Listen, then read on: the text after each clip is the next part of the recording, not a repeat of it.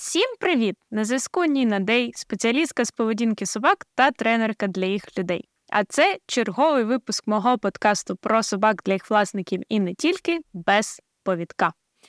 Це обіцяний породний подкаст з Іваном. Я сподіваюся, ви вже послухали наш науковий випуск. Якщо ні, то вам варто це зробити. І там Іван спойлерив, що ми будемо робити також подкаст про породи. А тема цікава і неоднозначна, як і все в нашому світі. Особисто я, поки от 4 роки да, в мене є мій перший собака. Е, змінювала думку про породи кілька разів, е, і чим сильніше заглиблюєшся, тим більше розумієш, що є сірі зони в цій е, темі, які важко ігнорувати. Тож, давайте розбиратись. Ваня, привітайся, розкажи коротко про себе, хто буде слухати з цього випуску. Всім привіт! Мене звати Іван Статний. Я за освітою ем, хімік і трошки біолог. Ем, я власник е, творняшки Sony. Вот. І ну, в межах моєї такої умовної компетенції ми можемо поговорити про е, якісь наукові дані щодо породного розведення, як саме виглядає це породне розведення, як воно виглядало колись. А, да, за наукове, як завжди, відповідає Іван. Е, я тут все розбавляю своїми шутками, прибаутками, історіями і дуже суб'єктивними а, думками. Е, от, Так що я тут більше про заділ е, на якийсь е, срачик, а Ваня тут за аргументацію. От, Тому погнали, давай, Ваня, розпочинай, питай мене. Так, от таке основне питання цього подкасту, власне, з нього і почнемо. Ніна, а звідки ти знаєш, що Купер це цвершнауцер? Гарне питання. Е, я довго над цим е, насправді думала, да, коли е, ми готували з тобою цей план. Тобто в мене дві породисті собаки, і породисті вони для мене за такими факторами. Да, В них є бумажка, в якій написано, що лінч це бордер-колі, купер це цвершнауцер, у них е, предки відповідної е, породи, вони мають екстер'єр як представники своїх порід. Тобто, ось за такими якостями, да, як в тому жарті, що воно виглядає качка, плаває качка, кряхкає качка, то це, мабуть, качка. А, от, В той же час я би хотіла тут да, таку думку ще сказати, що вони по-різному породисті тому що підходи заводчиків е, Купера і Лінча вони кардинально різні, я б сказала, в якихось е, місцях. А, от, Тому, хоча вони обидва породисті, але вони для мене трохи по-різному породисті, тому що мені здається, що принципи е, і м, якісь цілі у кожного заводчика вони е, відрізняються. Тому я зупинюсь на пунктах Е, зовнішність предки, е, папірець і певна очікувана поведінка, тобто внутрішнє начиння, так би мовити. Е, Ну, от так. Тобто ми вже бачимо, що існує кілька різних е, підходів, і насправді історично ці підходи е, поступово у людства змінювались. Е, я хотів би зробити такий короткий рев'ю того, що траплялося з собаками, і ем, звідки взагалі є пошлі ці породи. Ем, тобто почнемо, мабуть, от там кілька десятків тисяч е, років тому, мало не 100 тисяч років, уже там за деякими даними. Е, значить, спільний предок е, сучасної домашньої собаки Вовка знайшов собі нову екологічну нішу людський смітник. Е, власне, е, от все, що зробило собаку собакою, воно було уже зразу там на смітнику. Е, Потрібно було спокійно стосуватися до того, відноситися до того, що там е, поруч є люди. Е, і дуже важливо було спокійно ставитись до того, що поруч є люди, коли ти їсиш. Е, от е, все це, що буде далі: спільне полювання, охорона отари, охорона майна, тим більше якась штучна селекція, це все буде дуже пізніше. Е, навіть зараз, от за даними Реймонда і Лорни Копінгерів, в світі близько мільярда собак. І з них три чверті от так і живуть, як ті десятки тисяч років тому. Вони просто живуть на людському смітнику в той чи іншій формі. Е, і єдина їх фактична вимога до таких собак це не уникати людей, так як уникають їх дикі звірі. От і все. Насправді, це дуже успішна е, стратегія е, в порівнянні з їхніми найближчими родичами, з койотами, шакалами та вовками. Сумарна популяція собак на порядок вища, ніж от популяція всіх тих трьох інших видів разом взятих. Ем, і для трьох чвертей із цього от мільярда собак в світі, а от е, взаємодія е, і вплив людини на цьому і закінчується. Це не маленький вплив, насправді, як ми будемо бачити далі. Е, чверть, що залишилося, мають людину власника, але знов таки в дуже широкому сенсі людину власника. Це просто хтось, хто хоч якось опікується цією собакою. Тобто, це такі собаки вже не приходять на смітник, або, можливо, частково і приходять на смітник щось там поїсти, але у них є людина, до якої вони можуть там від якої отримати якусь опіку, е, їжу і так далі. І з е, от тої чверті ще тільки половина, тобто одна восьма всього-навсього від загальної е, популяції собак у світі, е, це собаки з власником в тому сенсі, в якому ми от їх сприймаємо. Да? Е, це собаки, які живуть з людиною, і це собаки, що з точки генетики найбільш е, в цьому важливо, у яких людина повністю контролює або намагається повністю контролювати їх репродуктивну поведінку. Е, грубо кажучи, це собаки, які, ну, принаймні в ідеалі ми так хочемо, в'яжуться з тими, з ким ми вирішили, а з ким ми не вирішили, з тими не в'яжуться. Ем, ну, але давайте повернемося от в минуле. Е, я казав, що єдина річ, яка зробила з е, того давнього предка спільного сучасного вовка і собаки собаку, е, це існування на людському смітнику. І це вже само по собі призводить до таких величезних змін.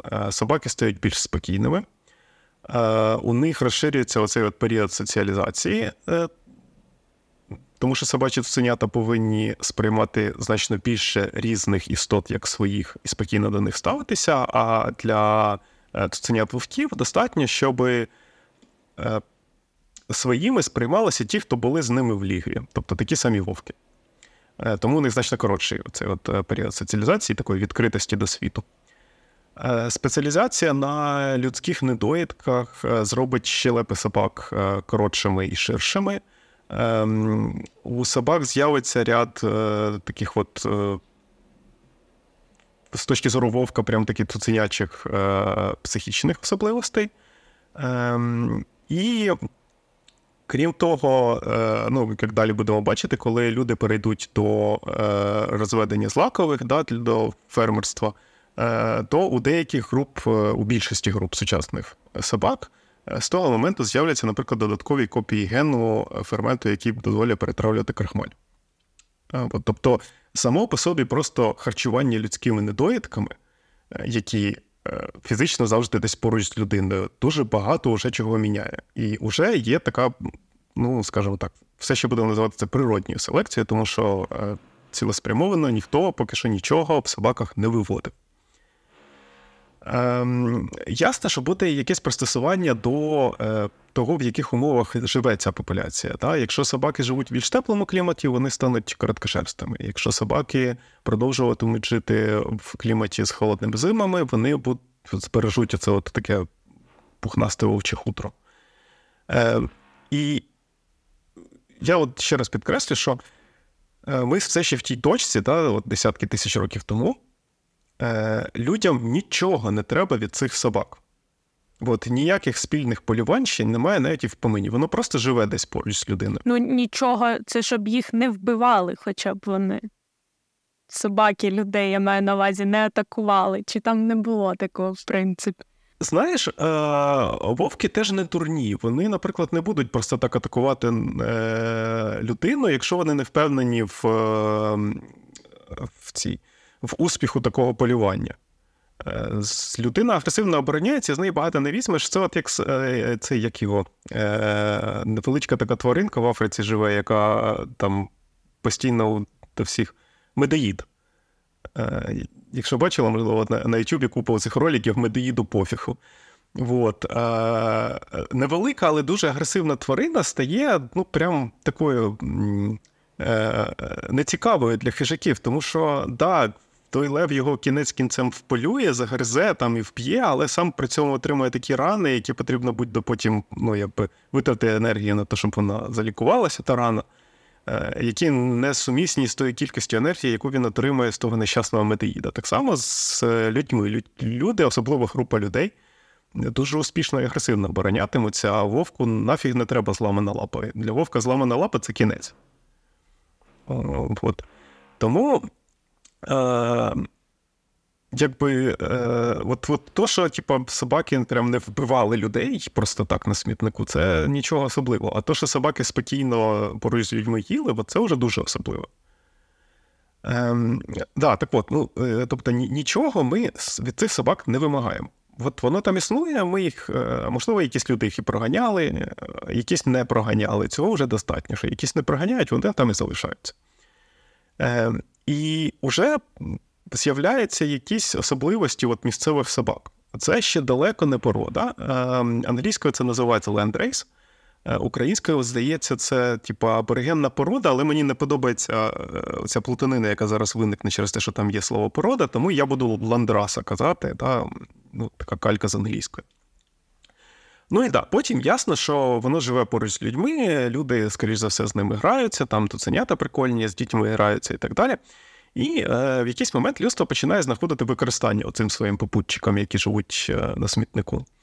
Е, Когось впряжуть в нарти, когось візьмуть на полювання, когось візьмуть з собою в ці циклічні міграції, коли відгонне скотарство, да, коли е, отара влітку вище в гори піднімається, бо там е, трава зелена і соковита, а взимку спускається в долині. Оце от туди-сюди, туди-сюди кожен рік. Е, Це от типовий спосіб життя для е, скотарів. Е, І е, ясно, що з, уже з'явиться якийсь невеличкий відбір. Да? Ті, хто успішно виконуватимуть е, цей от е, роботу, да, уже якусь, е, ті отримуватимуть е, кращу їжу, ті отримуватимуть в кращих умовах, у них буде вищий шанс отрим... дати потомство. При цьому ніякої е, знов таки от, е, репродуктивної ізоляції, да, тобто повного контролю над е, собачими в'язками, ще навіть і близько не пахне. У відгінних скотарів вони йдуть там з своєї отари через села в долині. У них є їхні приотарні собаки, які, якщо там тічка десь в'яжуться з всіми навколишніми собаками, які живуть на смітнику, особливо ніхто цим не переймається. Да? Там цуценята з'являться, які з'являться. Е, які з них будуть там турбувати овець або, не дай Боже, нападати на них, е, тих взагалі викинуть. А ті, які будуть нормальні, ну, раді Бога, їх е, залишать далі в розведенні. Просто мова йде про те, що при цьому у нас да, десятки тисяч років, тобто це ну, тисячі собачих поколінь. Цього от такого дуже ніжної, такої повільної селекції абсолютно достатньо для того, щоб у нас з'явилися Е, групи собак пристосовані вже не тільки для певного клімату, а групи собак пристосовані для певної роботи. Е, але це навіть і близько не породи в сучасному сенсі. Да, в деяких із цих собак ви помітите щось схоже на якісь із сучасних порід. Ем, там собаки, які будуть е, активно використовуватися для погоні за швидкою здобиччю, вони будуть схожі на сучасних хартів. Тому що ось це оця форма хартяча, да, оце от, типу, будова тіла, Е, це форма пристосована для швидкої погоні. Це не значить, що від тих собак пішли конкретно тих, пішли сучасні хорти. Це не обов'язково, це просто форма, яка для цього пристосована. Е, всі собаки-охоронці будуть великими і сильними. Ну, Тому що якщо воно входить е, з отарою, то знов таки його основна задача не довести до бійки з вовком. Його основна задача з самою своєю присутністю пояснити вовку, що ну, тут легкої їжі не буде. От. Але вони будуть великими і сильними, ці собаки у, у купі місць. А, Вони однак, от, от, вони дуже схожі. Та? Італійська мерема і який-небудь там анатолійська вівчарка. Це і те, і те велика, здоровенна така сильна собака, крупна, е, дуже такої грубої будови. Е, І це е, вони такі не тому, що вони походять від одної і тої ж собаки, вони такі за е, функцією. Вони виконують таку функцію, і для цієї функції вони повинні стати от такими. От. Е, Ясно, що е, люди е, розуміють кінець кінцем, що якщо ти хочеш поводити там хартів, да, не треба їм давати схрещуватися з е, декоративними спанієлями у там якоїсь дами на ручках. Е, І десь років 200 тому тільки, да, тобто ми так стрибнули від тисяч, от, цей весь проміжок все-таки було. І тільки років 200 тому з'являються перші зачатки порід е, уже в наближеному до сучасного сенсу. Тобто е, опис, ті, для яких описаний якийсь стандарт зовнішній, він узгоджений групою людей. Тобто, от ми сказали, що Golden Retriever це от таке і більше ніяке. Ми домовилися, ми таке і робимо. Да? Якщо ви хочете вивести якусь іншу схожу собачку, то це у вас не Golden Retriever. Е, але все одно, навіть от на той період, е, все ще не вважатиметься чимось е, поганим привносити в породу е, собак, які ну, не з цієї породи. Да? Нам треба отримати якусь характеристику, ми домішуємо собак з цією характеристикою. Нічого страшного в цьому немає. Ем, Зрештою, да, з, от після такого от кросінгу ми можемо знову е, всередині породи стабілізувати нам потрібний е, зовнішній вигляд, потрібні там е, тип психіки і так далі. І все буде добре. Це так, і залишиться порода. Це не дискваліфікація ніяка, те, що там один з предків е, якоїсь іншої породи. Е, і от тільки зовсім недавно, це буквально ну, 50-70 років тому, з'являється порода в сучасному сенсі цього слова з закритим реєстром. І це от ключове, е, як е, для того, як ми сприймаємо, це те, що ти сказала бумажка. Е, неважливо вже, наскільки ідеально ваша собака схожа на циршнауцера, наскільки вона там чудово полює на щурів, наскільки в неї породний темперамент. Якщо ваша собака не має тата зареєстрованого цвіршнауцера і маму зареєстрованого цвіршнауцера, то все, це не цвіршнауцер. Е, породи стають фактично закритими клубами. І це здавалося би, це якась бюрократична мулька. Да? Ми тут зараз так багато говоримо, типу про генетику, а почали говорити якийсь папірець. Але з точки зору генетики, е, це прямо такі, ну, в порівнянні навіть з усім, що трапилося з собаками до того, ось це ключовий момент. Ось е, це початок проблем. Саме з точки зору генетики. І ось е, ми дуже багато говоримо, говоримо, але це все буде от наслідок створення із породи закритого клубу. Слухай, ну я от де хочеться тут порефлексувати, чому це з'явилось? Звідки це бажання зробити породу закритим клубом? Чи це контроль, чи це комерція якась? чи... Е, чи це не знаю, недостатнє розуміння генетики, да, до чого це в наслідках потім призведе? Бо я от тебе слухаю і не чую саме причини, ніби чому вирішили зробити от закритий клуб, все тільки отаке і більше ніяке.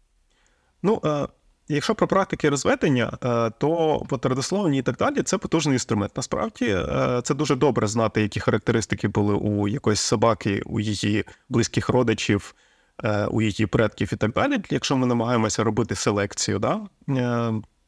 тому що це от те, що ми говорили про наслідуваність, це дуже потужний інструмент. Е, знати, що деяка ознака наслідувана, але для цього треба мати характеристики цієї собачки, її братів і сестер, її мами, тата, бабусі, дідуся і так далі. Ем, це, Тобто, самі по собі родословні, е, це потужний помічний інструмент. В селекції в них нічого поганого немає, і не дарма після того, як людство починає, от, типу, там 200 років тому, коли відкривається цей Animal Fancy е, рух в Британії в основному. Е, людство почало дуже швидко напрацьовувати велику кількість порід, тому що це ефективний інструмент. Е, коли є оця от родословна, хтось зайнятий тим, що він її пише. Е, одночасно, да, в той момент з'являється, от ми якраз говоримо про там 19 століття, з'являються такі перші монументальні праці з еволюції та генетики, це праці Менделя, Дарвіна. І Е, Тобто, на той момент з'являється оця от критична маса як наукових знань, так і е, людей, зацікавлених в тому, щоб ці знання застосовувати до там, собак, коней, е, котів, е, птахів і так далі. Е, А от от ця сучасна абсолютизація родоводу, да, коли, е, якщо тебе немає в цьому нашому е, значить, грозбусі е, з родоводом, то ти ти не звідси, да, який би ти не був. Е, Це, як на мене, е, це може якийсь ну, такий закономірний результат е, людського консерватизму. От Ми любимо е, там вважати.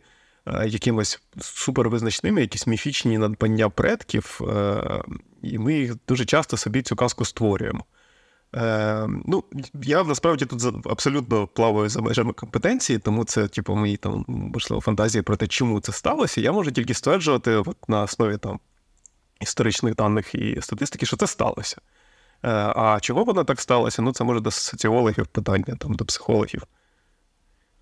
Ну, слухай, це насправді цікаво. От коли ти говорив про те, що да, в родословній може бути класно описана там поведінка собак, да, що що вони можуть в ітогі е, давати да, своїм а, наступним поколінням. Але це дуже цікавий момент, тому що, наприклад, в базі цвергів немає такого. Ну, тобто, є от собака, є її предки, але там немає навіть якоїсь графи, що, мов, хоча б в двох словах, чим він начинений, цей пес, да, був, які в ньому були прикметні особливості поведінки, у цього дуже не вистачає. От, наприклад, чому я. В свій час, е, коли обирала лінча, чим мені подобається заводчиця лінча, вона кожну, звісно, це суб'єктивна якась оцінка 100%, але вона кожну свою е, собаку в програмі розведення в неї є опис. Яка ця собака? Що що там прикметного в її поведінці, яка вона в роботі, чи вона напориста, чи вона м'яка, чи вона гарна з дітьми і з собаками, чи там вона, наприклад, з собаками класна, а до дітей не дуже. Тобто там якийсь коротенький, хоч б опис є, і ти приблизно уявляєш, ага, отакі можуть бути нюанси в цьому. Тому що мені здається, не всі заводчики так класно ці е, родословно да, ведуть. І мені здається, що от якби цей момент додати короткий опис, хай він навіть суб'єктивний, але це якась класна інформація, і от з таким форматом. Трошки цікавіше все стає, але мало хто так робить, мені здається. Мені здається, що ну я тут не можу стверджувати, але ну, проблема в тому, що більшість онлайн родословних, які доступні зараз, Е, це такі зусилля там невеличкої групи ентузіастів, які самі мало не бігають за власниками і просять внесіть, внесіть, будь ласка. Да? Е, і там е, в тих місцях, де існує формальний клуб, зазвичай це якийсь національний там породний клуб і так далі. От у німецьких вівчарок там ця ж їхня книга, ця от породна, вона доступна мало не до там перших собак. Ем, і вона формально дуже ведеться. Це реально фізично існуюча книжка. Ну, вже не книжка, це вже ціла така, типа шафа книжна. Е, І якщо я правильно пам'ятаю, там принаймні описуються якісь титули, здобутки, ну от таке. Тобто, ну, якщо ми говоримо про породу, яка першочергово виводилася для е, якихось. Ем, як службова собака, та, то результати службових випробувань це, власне, є оця от і доволі об'єктивна. Ну, настільки об'єктивна, наскільки може бути характеристика. Е, І добре бачити, що да, там, типу, якщо у нас е, в. Е, у лінії собак купа якихось там, типу, робочих чемпіонів, то можливо там ці властивості, які роблять їх чемпіонами, вони такі наслідувані, та, і у них є висока оця наслідуваність, і варто звернути увагу. Да? Якщо у нас е, чемпіони розкидані по родословній випадковим чином, то значить уже ці е, характеристики не зовсім наслідувані, так як ми їх міряємо. Ну, тобто, але е, да, е, родословна в такому ідеалізованому виді, от е, з тим, що ти казала, з хоч якимись характеристиками, та не просто, типу, це, це моя мама, це моя, мій тато, і і все, і нічого більше не видно. Вони такого-то кольору, так? Е, це, е, ну, Хоча колір теж важливий, якщо ми насправді виводимо колір, але це, це може ніхто в породах, як так розумію, не займається. Ем, е, Сама по собі родословна це нормальний хороший інструмент. Е, а от е, звідки взялася ця її абсолютизація і, при цьому виродження в просто типа дерево зв'язків, Ну, це, типа, це не до генетиків питання, це не те. Я б хотів, от е, ми так швидко пробіглися по історії собак, і я там робив твердження про те, що от на такому то етапі порода була так. Порода значила тета, на такому то порода значила тета. Я б хотів взяти кілька прикладів навести да, от, конкретних порід сучасних, звідки вони взялися і як вони туди прийшли, в той статус, в якому вони зараз є. Ем, та, е, ну, Наприклад, е, кілька тисяч років тому е, певна популяція собак поширюється з Азії до Африки. Е, там дуже різні собаки, насправді, їх е, такими різними і зображують, наприклад, на давньоєгипетських е, всіляких малюнках, які до нас дійшли. І серед тих різних собак будуть в тому числі собачки дещо менші, ніж інші, які зображені поруч з ними, з закрученим хвостом і доволі великими стоячими вухами. Е, деякі з цих малюнків збереглися до нашого часу, і їх наводять, от як приклад, що е, дивіться, це базенджі, які жили тисячі років тому. Е, ну, ніфіга. Враховуючи рівень стилізації тих малюнків, значить, 17-кілограмова Соня абсолютно точно так же підходить під тисячолітнього базенджі. От, Тому ще от на той момент ніякими сучасними базенджами там і не пахло. І ця популяція вона поширюється в Африку е, з людьми. Е, і Зрештою, вона опиниться в Центральній Африці е, навколо Конго. І да, це не цілеспрямований рух, тобто не те, що вони туди йшли, у них була мета дійти в Да? Просто от, от вони тут пожили, потім разом з іншими людьми там пожили, тут пожили. Собачка маленька, в принципі, вона дуже добре пристосована до того, щоб жити з невеликою кількістю недоїдків. Вона добре буде поширюватися просто там, де є люди. Е, І от вона з'являється в е, джунглі Центральної Африки, е, але при цьому. Е, обмін оцей от популяціями людей і собак він не постійний в е, історії людства. Тобто на деякий час Центральна Африка опиняється ну, мало не підізольованою так від решти людства. Ем, деяких, е, ну а люди там живуть, там багато людей. Е, ну і люди в цьому регіоні е, цих собачок будуть брати з собою на полювання, тому що вони е, маленькі, швидкі е, і дуже корисні в цьому сенсі. Ем, але про якесь знов таки розведення, ну, мови не йде. Тих, кого не брали на полювання, вони так само продовжують жити поруч з людьми, там щось харчуються недоїдками, і вони там цей е, базенджі-подібний, скажімо так, е, фенотип, е, він просто історично там складеться. Ну, от Вони такі, бо вони такі. Ну, так вийшло. Це продовжуватиметься там тисячоліттями. Зрештою, ем, сучасне суспільство прибереться в Центральну Африку на кораблях.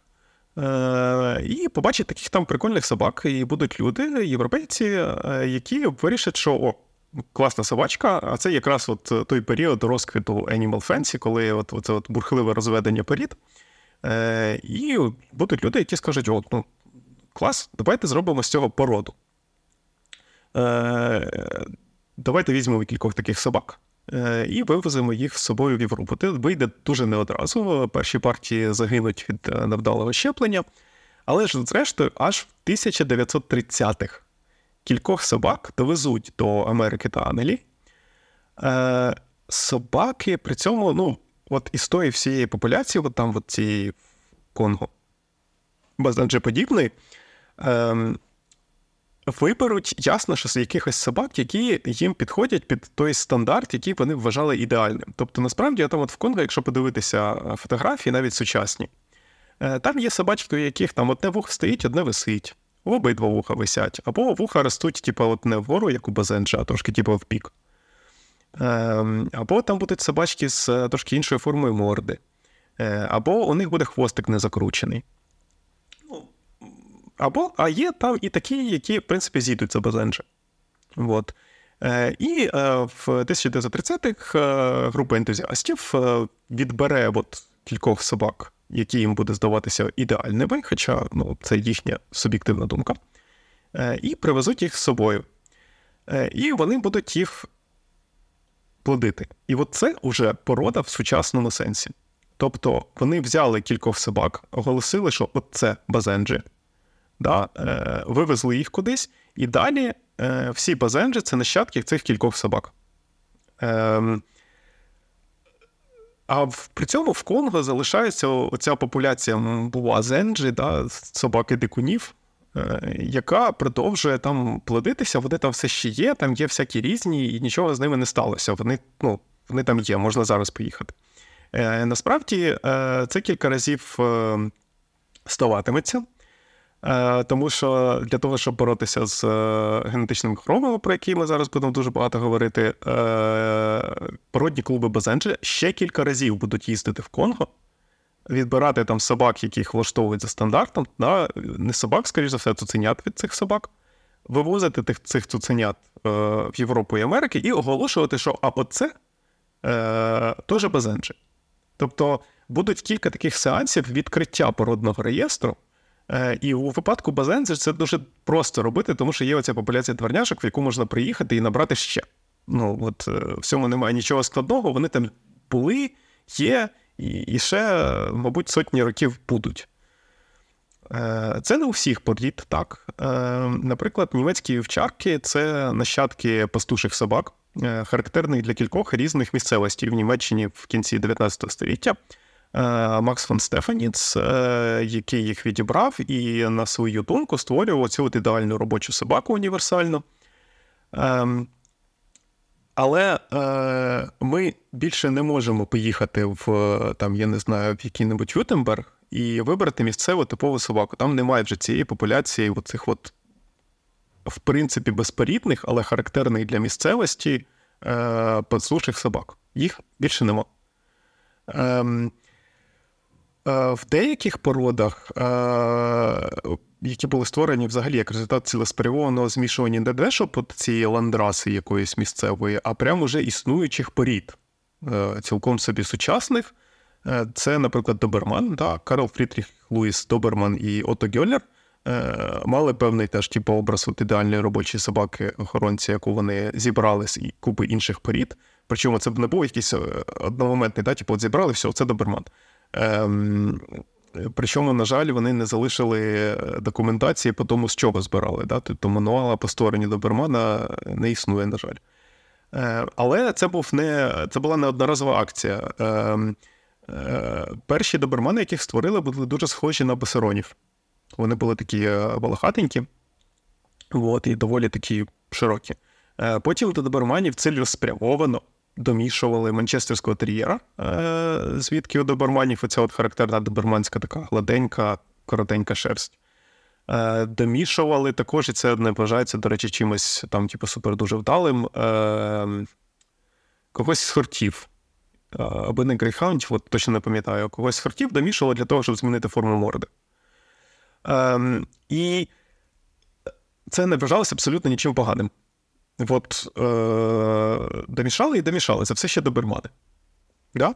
І, е, Але е, знов-таки доберман знаходиться е, в ще більш такій е, ситуації щодо того, що ми не можемо знайти нових доберманів, е, на відміну від там, тої ж німецької вівчарки, яка хоч колись існувала, як от така, типа, природня популяція десь. Доберман ніколи і не існував як природня популяція. Він зразу був цілеспрямовано зроблений, е, ну от е, виведений ціл, як порода, яку вивели от тут і зараз. Е, і ніколи не було природньої популяції, до якої можна виїхати, яку базенче взяти собі ще трошки. От. Тому різні породи по-різному дійшли до цього сучасного стану, і вони в е, різних умовах зараз з приводу того, наскільки наслідки цього сучасного стану ми можемо регулювати чи не можемо регулювати. Ну, от е, ти говориш, да, що добірмана не існувало. Я, якщо взяти Купера, цвірг Шнауцер, да, то їх теж не існувало як таких, наскільки я розумію. І у у цвергів є база е, онлайн, якраз родословна. Да? І коли мені е, бувало там нудно, скучно, нічим зайнятися дуже цікаво. Я її лазила от там, на на різних предків е, клікала, щоб дійти до самого самого першого, так би мовити. І з різних ліній я дуже часто натикалась на одного і того самого е, пса. Я його так називаю родоначальник. Це просто один з найперших зафіксованих собак, хоча, можливо, там були інші. І дуже цікаво, що в базі він не цвіркшнауцер, він афінпінчер взагалі. А, І саме смішне, що навіть е, в нього якісь там то лі діти, то лі хто, вони були підписані як мініатюр-пінчер. Тобто це ще одна а, порода. Тому що мініатюр-пінчер це зараз от те, що найменший добірман, умовно кажучи. Тобто, да, навіть у Купера є оцей доказ е, з того, що він був створений з різних порід, а тільки потім клуб закрився і вже були одні цверги-цверги. Ну, до речі, е, е, я думаю, в приблизно тій ситуації не те, що добірмана, якраз як е, е, німецька вівчарка. Тобто просто афінпінчери, мініатюрні пінчери і цвіршнауцери створювались приблизно як породи, оформлювались десь в один і той же час. І це насправді не дуже. Це не унікальна якась річ для для собак, що деякий час мало не в одному і тому ж випадку можуть бути цуценята однієї породи, а інші цуценята іншої породи. Да? От е, Всі варіанти бельгійської вівчарки, е, короткошерстний, волохатий і так далі, вони ж е, колись були, ну, типу, от народжуються цуценята у мами, там, умовно кажучи, малінуа. Да, Частина з них Грінендаль, Грінандаль, частина Малінуа, частина ще хтось, тому що вони різні, там, типу, в шерсті. Різниця була от, от рівно така. Е, Є е, комічний епізод, коли е, голландська вівчарка, Хердер, да, здається, порода, е, вони зараз всі тигрові. От. А оцю от вимогу до тигровості в стандарті прийняли е, ну, вже так, типа, в, е, відносно недавно, там, це початок ХХ століття. І ясно, що до того вони були різні. Е, І е, є такий сплеск реєстрації в тій же Голландії, коли от в момент введення цього стандарту, що все, якщо воно не тигрове, воно не голландська овчарка. Ем, е, Дуже різко е, знижується кількість е, голландських вівчарок і збільшується кількість малінуа. Тому що все, що народилося не тигровим, різко стало маліно. Да, тобто, е, е, і да, для цих шнауцерів, е, афенпінчерів і мініатюрних пінчерів, скоріш за все, існувала оця от порода, е, типу, крисоловів, е, ландраса крисоловів, да, собачок, які були е, схожі, тому що вони виконували однакову функцію. Вони ганялися за щурами, для цього вони були певного розміру, певного темпераменту і так далі. Вот. А шерсть у них була різна от всяка. Е, І просто були люди, які вирішили, що, типу, от мій ідеальний е, крисолов, він там, типу, жорсткошерстний, да, а мій навпаки, е, більш там гладкошерстний. І після цього почалися оці намагання е, вищепити популяцію, яка буде брід-тру, да, типу, яка буде передавати цей тип шерсті своїм. І це сталося своїм нащадкам. І це сталося не зразу. І тому е, деякий час, да, от у родословних е, цвіршнауцерів будуть з'являтися афінпінчери, у афінпінчерів будуть цвіршнауцери, у них у всіх будуть мініатюрні пінчери. Ну, от, ця вішанина вона буде. І це ознака того, що колись існувала ця е, ландраса, як от у німецьких вівчарок. І колись можна було просто брати з їздити по фермах і відбирати місцевих е, крисоловиків і казати, що типу, от, от я тебе благословляю, тепер ти циркнауцер. Тільки я не знаю, за що афінпінчери потім стали брахіцефалами. Ну, за моду.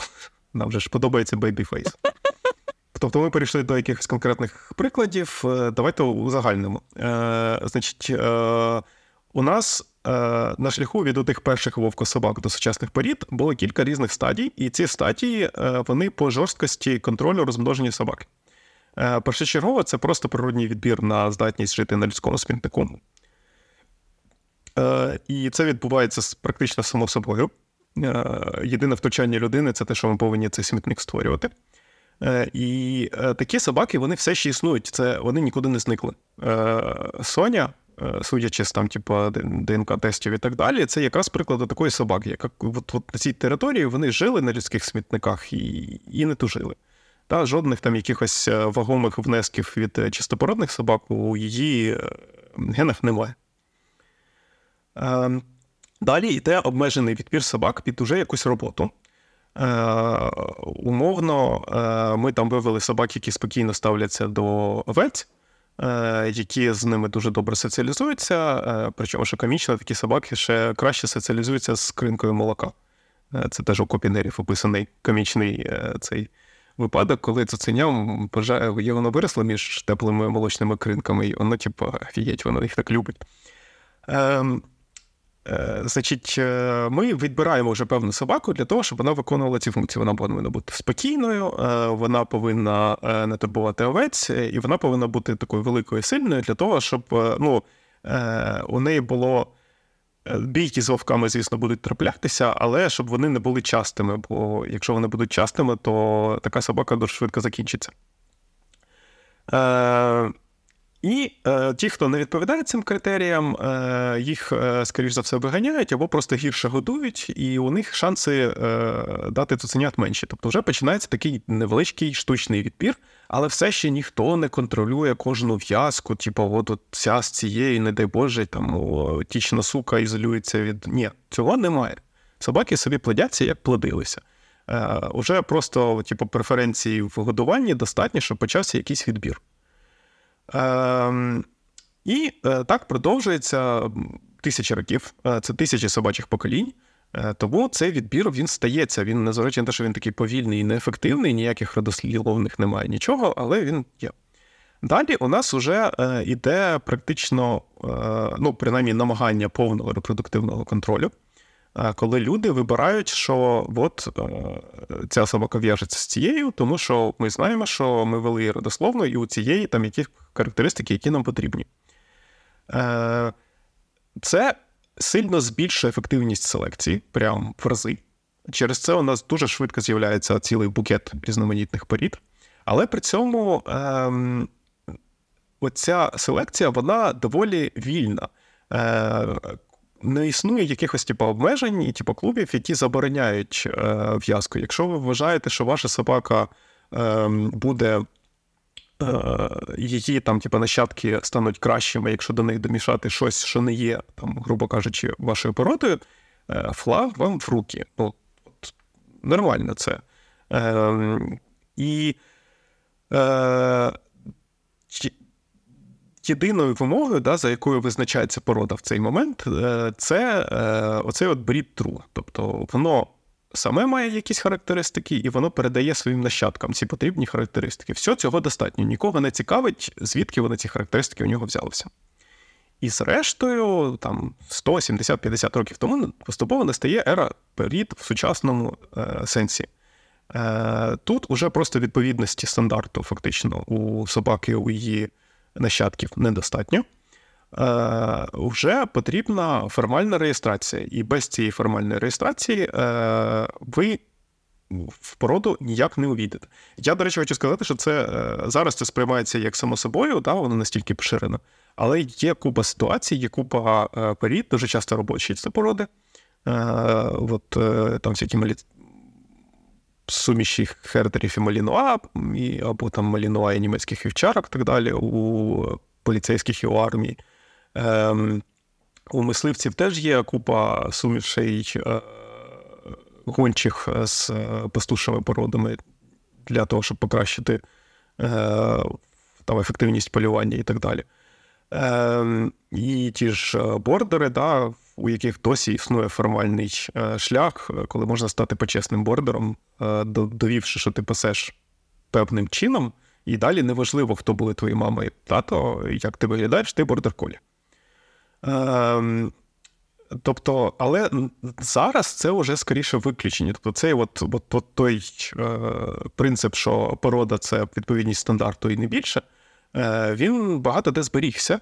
Е, але в більшості випадків ми перейшли до цієї системи, що е, е, ми контролюємо не тільки твою в'язку, грубо кажучи, собачка, а й в'язки всіх твоїх предків. От, Якщо вони десь, не дай Боже, пов'язалися з кимось, хто нам не подобається, до побачення. Неважливо, наскільки ти хороший, ти вже не цієї породи. Ем, і з генетичної точки зору, це робить це дуже цікаво для генетиків. Тому що це робить сучасні породи закритими популяціями. І ми зараз будемо говорити про те, чому це важливо. Але це створює сучасним породам купу генетичних проблем. Зараз ти нас будеш е, лякати цим і говорити, що всі е, породи перетворяться на габсбургів рано чи пізно. Да, у них буде така прикольна щелепа. Е, Ну, в принципі, е, та, щас, от, треба трошки поговорити про такий необхідний мінімум е, базової генетики, про те, чому це погано, чому цей закритий клуб це погано. Тому що, якби, ну. Е, для е, слухача не генетики, це буде ну, це якась бюрократична штука. Так? Ми взяли і вимагаємо якийсь додатковий папірець. Е, яким чином цей папірець пов'язаний з всією цією біохімією, з ДНК і так далі? От що це вдруг? Ем, значить, у собак, як у виду, є кілька сотень генетично обумовлених захворювань з рецесивним наслідуванням. Що це значить? Е, це значить, що е, значить, ну, у будь-якої собаки, у, там, всіх тварин е, є два набори генетичної інформації: один від тата, один від мами. В них, в принципі, описані це однаково правильні набори там, для створення собаки або для створення людини, що той, що інший. Відповідно, кожних, е, кожного корисного якогось або некорисного навіть гену у нас е, дві копії: одна від тата, одна від мами. Е, І е, багатьох генів е, бувають різні варіанти. Тобто, там, типа, е, ген, який відповідає за, е, я не знаю, за розподілення рудих плямок на собаці. Е, він існує в кількох варіантів. Там без рудих плямок, з рудими плямками, типу над очами, на на лапах, е, на там, грудях і так далі. І повністю вся собачка руда. Да? От Три варіанти. Це алелі називається. Так от, е, з точки зору захворювань генетичних з рецесивним наслідуванням. Якщо у нас собачка отримала дві копії Е, і від мами, і від тато е, такого варіанту, який чистий, який не несе якогось захворювання в собі. Е, собачка не матиме проявів захворювання, ясно, бо з чого б. І таку собачку ми будемо називати чистим. Значить, Якщо собачка несе одну копію з хворобливими властивостями, а інша чиста, то через те, що це рецесивне захворювання, собачка проявів захворювання знов-таки не матиме. Ем, але е, вона може передати оцю от хворобливу копію далі своїм нащадкам е, з там 50% вірогідністю. Ем, таких собак ми будемо називати носіями. Е, і, зрештою, є ситуація, коли собачці не пощастило і від мами, і від тата, обидва були носіями, і від мами і від тата прийшла оця от хвороблива копія. Здорового варіанту у неї взагалі нема. У такої собаки буде зовнішній прояв цієї хвороби. Та? Вона буде фізично хвора. От, е, І е, таких собак ми будемо називати ураженими. От. Е, І знаєш, коли ми говоримо, що у собак в цілому, як у популяції, є кілька сотень уже це кілька сотень відомих нам. Та, е, от таких от е, генетично обумовлених рецесивних захворювань, то мова йде про всю популяцію, про весь отой от мільярд собак. Кожна конкретна з цих собак буде носієм, ну дай Боже, одного-двох таких захворювань. Носієм скоріш за все, не уражене. Е, І якщо е, ми беремо собаку, яка носій захворювання номер 100 а інша собака носій захворювання номер 240 то в найгіршому випадку цуценята цієї пари будуть носіями і 100 і 240, але вони не будуть ураженими. А скоріш за все, вони будуть вони або будуть взагалі чистими, або будуть носіями тільки одного з цих захворювань. Тобто, е, от це через те, що хвороб багато, але в кожної собаки є насійство, дай Боже, одного-двох, означає, що в принципі це не критично те, що цих хвороб багато. Популяція собі плодиться і так далі. Значно гірше, е, якщо у нас е, популяції, в меншій популяції є група собак, е, багато з яких уражені одною і тою ж хворобою. Тому що от вони, два носія одної і тої ж хвороби, вже можуть давати цуценят уражених по цій хворобі. Ну і ще одна закономірність та в генетиці взагалі. Це е, популяція от, організмів отримує е, нові варіанти генів е, двома способами. А вони або привносяться зовні, да, приходить якась особина за меж цієї популяції, з іншого табуна, з іншої породи, е, там, з іншої якоїсь зграї, і приносить свої гени, яких там, типу, в цій е, популяції не було.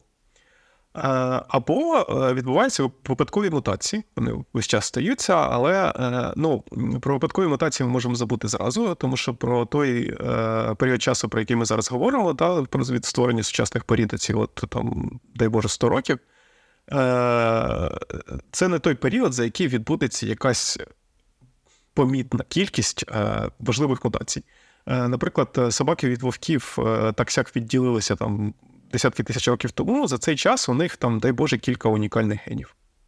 От З'явилися мутації, яких не було у вовків взагалі.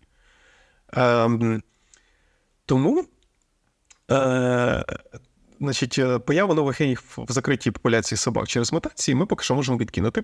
Е, Появу е, нових генів через привнесення особини з іншої популяції ми відкидаємо через те, що ми закрили породній реєстр. Так? Е, ми не можемо привнести е, новий ген, тому що ми не беремо е, нікого за меж нашого цього закритого клубу. Ну, до прикладу, щоб стало зрозуміліше, що про що я говорю, всі ротвейлери чорні з підпалами. Там підпали бувають різної інтенсивності, але вони всі чорні з підпалами. Це якраз той випадок, коли в ті от варіанти про розподіл рудих плямок, цей алокус забарвлення, всі інші варіанти в породі просто відсутні, а їх багато різних. Наприклад, у от е, той просто рудий, який у коргі е, часто буває, або е, от той тип вовчого такого забарвлення, якийсь е, зонарний, здається, називається у німецьких вівчарок, це теж це варіанти от цього самого алокусу. Так от у закритому клубі Ротвейлер цих варіантів нема. І вони ні звідки не візьмуться. От Вони самі по собі не з'являться. Е, вони з'являться тільки якщо ми притягнемо їх звідкись ззовні. А якщо ми забороняємо притягувати ззовні, то нових варіантів не буде.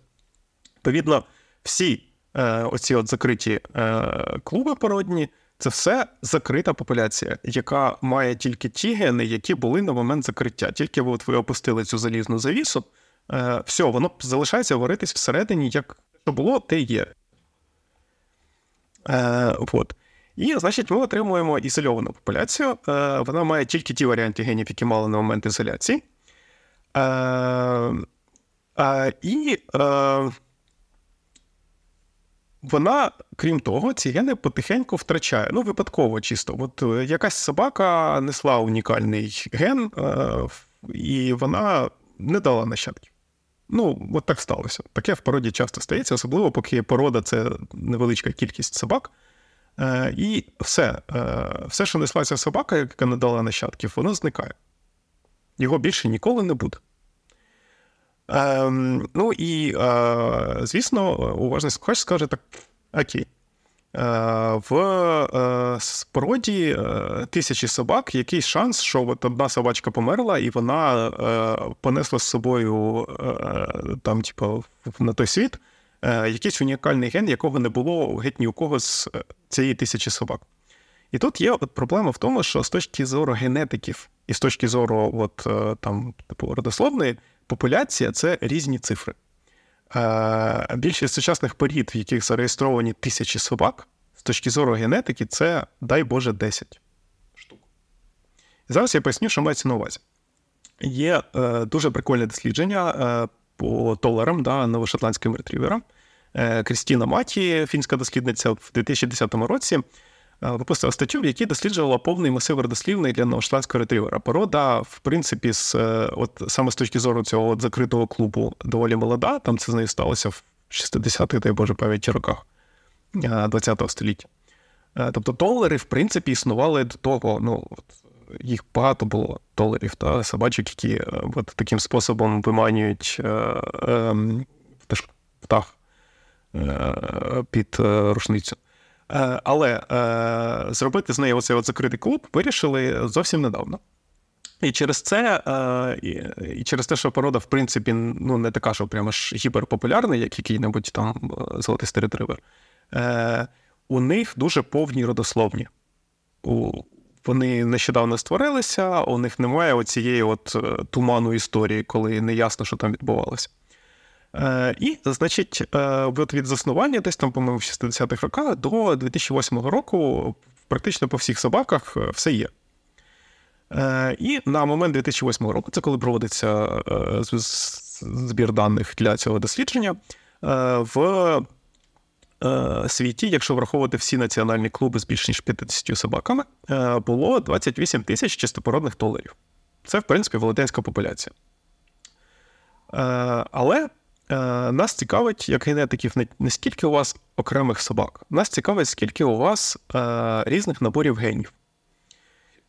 І враховуючи, що у нас є повний масив родословних, то можна подивитися, скільки в породі було собак-засновників. От от з чого почалися толери, як сучасна порода. І толери, як сучасна порода, почалися з 19 собак. Е, ми пам'ятаємо, що нових генів, після того, як ви закрили, от ви сказали, ці 19 собак толерів, всі інші геть. Нових генів більше не з'явиться. Все, що несли ці 19 собак, це все, що е, в ідеалі може дістатися вашим 28 тисячам зараз, е, ну там, в 2008 році. Отже, уже, уже просто з цього огляду, з точки зору генетики, е, у вас в породі не 28 тисяч собак, а 19. А, Ну, ніби 19 не так уже й погано.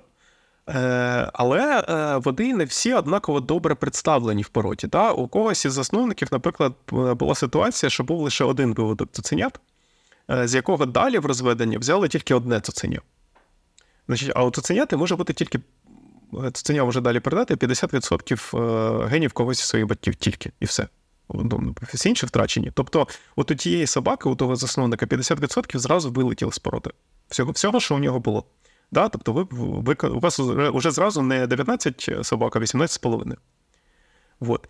І таке трапляється постійно. От. Е, якщо подивитись, скільки генетичного матеріалу від тих 19 е, предків залишилось у сучасних толерах, то ми побачимо, що залишилось вже тільки 10 собак. Тобто тільки від 10 собак е, із тих 19 щось дійшло до сучасних 28 тисяч. А у нас популяція все менше і менше. Але і це все ще не той самий розмір популяції, який цікавить генетиків. Е, якщо ми взяли, візьмемо всю генетичну варіативність сучасної 28 тисяч доларів, і подивимось, а яка от мінімальна кількість собак нам потрібна, щоб е, із всього цього набору генів, які у нас доступний, створити собачок. Да? От, типу, Якщо ми зберемо максимально різноманітних собак. Так от, із 28 тисяч сучасних доларів можна зібрати дві собаки.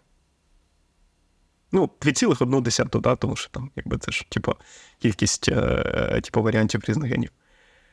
Е, і щоб зрозуміти, як таке сталося, да, от у нас було ніби 19 собак, е, е, якого фіга у нас залишилось 28, та ще із е, набором виключно на якого вистачить всього на дві собаки. Треба ввести ще одне таке ключове поняття, про яке тут дуже часто будемо говорити, це інбридинг. Значить, у мене і у всіх у вас, шановні слухачі, двоє батьків, четверо прабатьків, восьмого прапра і ну і так далі. Е, абсолютно зрозуміло, що ці наші дерева десь мають збігатися, бо всього 10 поколінь назад у кожного з нас має бути тисяча унікальних предків. Та зараз на землі 7 мільярдів людей. Для того, щоб ці дерева не збігалися, 10 поколінь назад треба, щоб було 7 е, трильйонів. Ну, от, ну, типу, ай. Е, так немає. Явно, що вони збігаються і дуже швидко. І тут дуже швидко у нас з'являться спільні предки і так далі. Наскільки швидко, це просто вражаюче. Ем, Е, значить, Для всіх людей, які мають хоч якесь походження десь з Європи, найближчий спільний предок це десь 600 тисяч років тому. Тобто, от у нас слухають в Україні. Ем, у, вас, шановний слухач, і абсолютно невідомого вам чувака з Португалії е, до спільного предка всього 20-30 поколінь. Це зараз е, реклама дослідження родоводу Маші Кабанової. Всі всім треба досліджувати родовід, щоб знайти чувака в Португалії. Ем, так от, тобто, е, коли говорять про інбридинг, то зразу говорять, інбридинг це схрещення споріднених організмів. Але нам потрібна якась кількісна е, ця от е, характеристика, тому що, як ми щойно з'ясувалися, е, спільні предки да, є у всіх. Ми всі тут споріднені організм. І такий коефіці... такий числовий коефіцієнт він є. Це коефіцієнт інбридингу Райта, який говорить нам, грубо кажучи, а наскільки в середньому у нас оці дві тварини, два організми генетично однакові. Сиблінги, тобто там брат з братом, брат з сестрою, сестра з сестрою, в середньому отримують в середньому генетичний матеріал однаковий на 25%. Е, це мова йде саме про якісь знову такі усереднені типові характеристики е, для кожної окремої особини. Він може трошки там відрізнятися через е, дещо випадковість певних процесів утворення статевих клітин. По суті, коефіцієнт інбридингу, оцей от райта, це така математична операція з родоводом. Саме тому нам дуже корисні оці от е, родословні, які, е, по ідеї, так добре ведуться для для е, собачих порід. Ем, він враховує всі місця, де дерева предків двох значить, особин вони перетинаються. От у сиблінгів вони перетинаються вже в першому поколінні, та батьки у них однакові. Але це така розумна штука, яка продовжує рахувати далі, поки у нас є інформація. І е, вона враховує, наприклад, те, що е, якщо у нас є брат і сестра від абсолютно неспоріднених тата і мами, то це от ті от в середньому 25%. Якщо у нас є брат і сестра від тата і мами, які самі по собі були братом і сестрою, е, то це вже, наприклад, 37%. От. Так от, повернемось до наших доларів. Е, спочатку у нас є оці от, е, значить, наші собаки-засновники, 19 штук. Е, їх алгоритм обчислення вважає абсолютно неспорідненими. Це на практиці не зовсім так, але ну, от це така математична просто функція. Вона після того, як вона бачить, що далі родословної немає, вона вважає, що ця собака вже ні з ким не споріднена. З самого початку е, е, значить, розведення толерів у кожного покоління в розведення йдуть тільки 20-30% псів і 30-40% сук. Е, ну, це також зрозуміло. Якийсь відсоток потрапляє людям, які ну, просто не хочуть займатися розведенням собаки. Якийсь відсоток там за тими чи іншими причинами вважається недостатньо хорошим, їх вибраковують з розведення. От. Ну, Тобто, це, в принципі, нормальне явище, що не всі розмножилися. Але далі стає все гірше і гірше. І зрештою, от на кінець дослідження, там, типу, на 2000-ні роки, е, у розведення йдуть тільки 20% сук і 7% псів. Е, в результаті цього коефіцієнт спорідненості в середньому по породі становить 25% у доларів. Тобто, якщо ви візьмете випадкових доларів за тих 28 тисяч та з різних кінців світу, висмикнете і подивитесь, наскільки вони споріднені, то вони будуть споріднені між собою як брат і сестра в середньому. Та хтось буде ще більше споріднений, хтось менше. Ем, вот. І, значить, е, цей от е, е, відсоток, да, оцей от, типу, коефіцієнт споріднення 25%, що він нам говорить насправді? Що це за цифра? Да? От, типу, у брата і сестри 25%. Ну і що? Ем, Це, якщо ви пам'ятаєте, ми з самого початку говорили, е, середній відсоток генів які у двох собак будуть однаковими за успадкуванням, не просто однаковими. Да? Відсоток просто однакових генів буде значно більше, тому що, зрештою, це все собаки. От. Е, а це е, шанс, що собаки отримують один і той же ген і від тата, і від мами. Е, І пам'ятаєте, от у нас була ця розмова про рецесивно наслідувані гени. Тобто 25% це шанс що собачка отримує і від тата, і від мами ген якоїсь генетичної полячки, який би так не проявився, але оскільки вона отримує дві однакових копії, однакові за наслідуванням. Тобто це взагалі фізично одна і та сама копія, вона десь зійдеться в одного предка. 25%. Е, Ну і е, це якби вже багато. От. Тобто, е, так от підсумовуючи цей наш такий короткий екскурс у генетику, у нас закриття породних реєстрів з точки зору генетики означає, що чистопородні собаки не можуть набувати нових варіантів генів. На практиці це означає, що навіть за умови випадкових схрещувань порода не просто не набуває нових генів, а потихеньку гени втрачає. А Реальні практики означають, що вона ці гени втрачає не потихеньку, а а так, що аж гай гуде. Ну, типу, насправді є купа от реальних практик розведення, які посилюють цей ефект. Існує числове вираження цієї близькоспорідненості, це коефіцієнт інбридингу. Е, Окрім оцінки ступеня спорідненості, на практиці він означає ймовірність для цуцика отримати від мами і тата одну і ту ж алель, один той же варіант якогось гена. Е, І, що важливо, існує цілий клас захворювань, яким потрібно для того, щоб проявитися, щоб цей хворобливий алель, варіант гена, був отриманий від обох: і від тата, і від мами. Е, Тому. Е, в дикій закритій популяції у, у тих от дворняжок, умовно кажучи, всі ці хвороби теж будуть присутні, але вони будуть значно рідше проявлятися, бо там значно більша варіативність. А коли ми закриваємо якусь невеличку популяцію, всі породи, як ми бачимо, це невеличкі популяції, то оця от частота проявляння генів, вона е, поганих, вона зростатиме. Так само зростатиме частота проявляння хороших генів, бо ми саме цього від породи і добивалися. Да? Ми щось поводили, ми звужували цю генетичну варіативність для того, щоб отримати цю нашу породу, щоб вона була от такого вигляду, такого темпераменту і так далі, і тому подібне. Але е, ми не можемо е, звужувати варіативність е, тільки в одному. Ми весь час через інбридинг звужуємо, ми займаємося селекцією не тільки хороших генів, ми випадково займаємося селекцією і генетичних хвороб. Е, навмисно цього ніхто не робить, ніхто не звинувачує там, типу, от заводчиків, тому що у них якась е, є замисел е, плодити хворобливих собак. Да, ну налякав ти нас, звісно, знатно. Виглядаєш тепер, що породне розведення це ніби спроба всидіти на двох стільцях одночасно, але, походу, не дуже виходить. Я тут згадала, ти от про це все розповідала. Я згадала, що є одна заводчиця різеншнауцерів, яка дуже часто робить такі. Ну, я б сказала, важкуваті для е, сприйняття е, звичайного читача в Фейсбуці дописи, але тим не менш вони дуже цікаві. Я їх іноді по кілька разів так перечитую, щоб інформація вклалась в голові.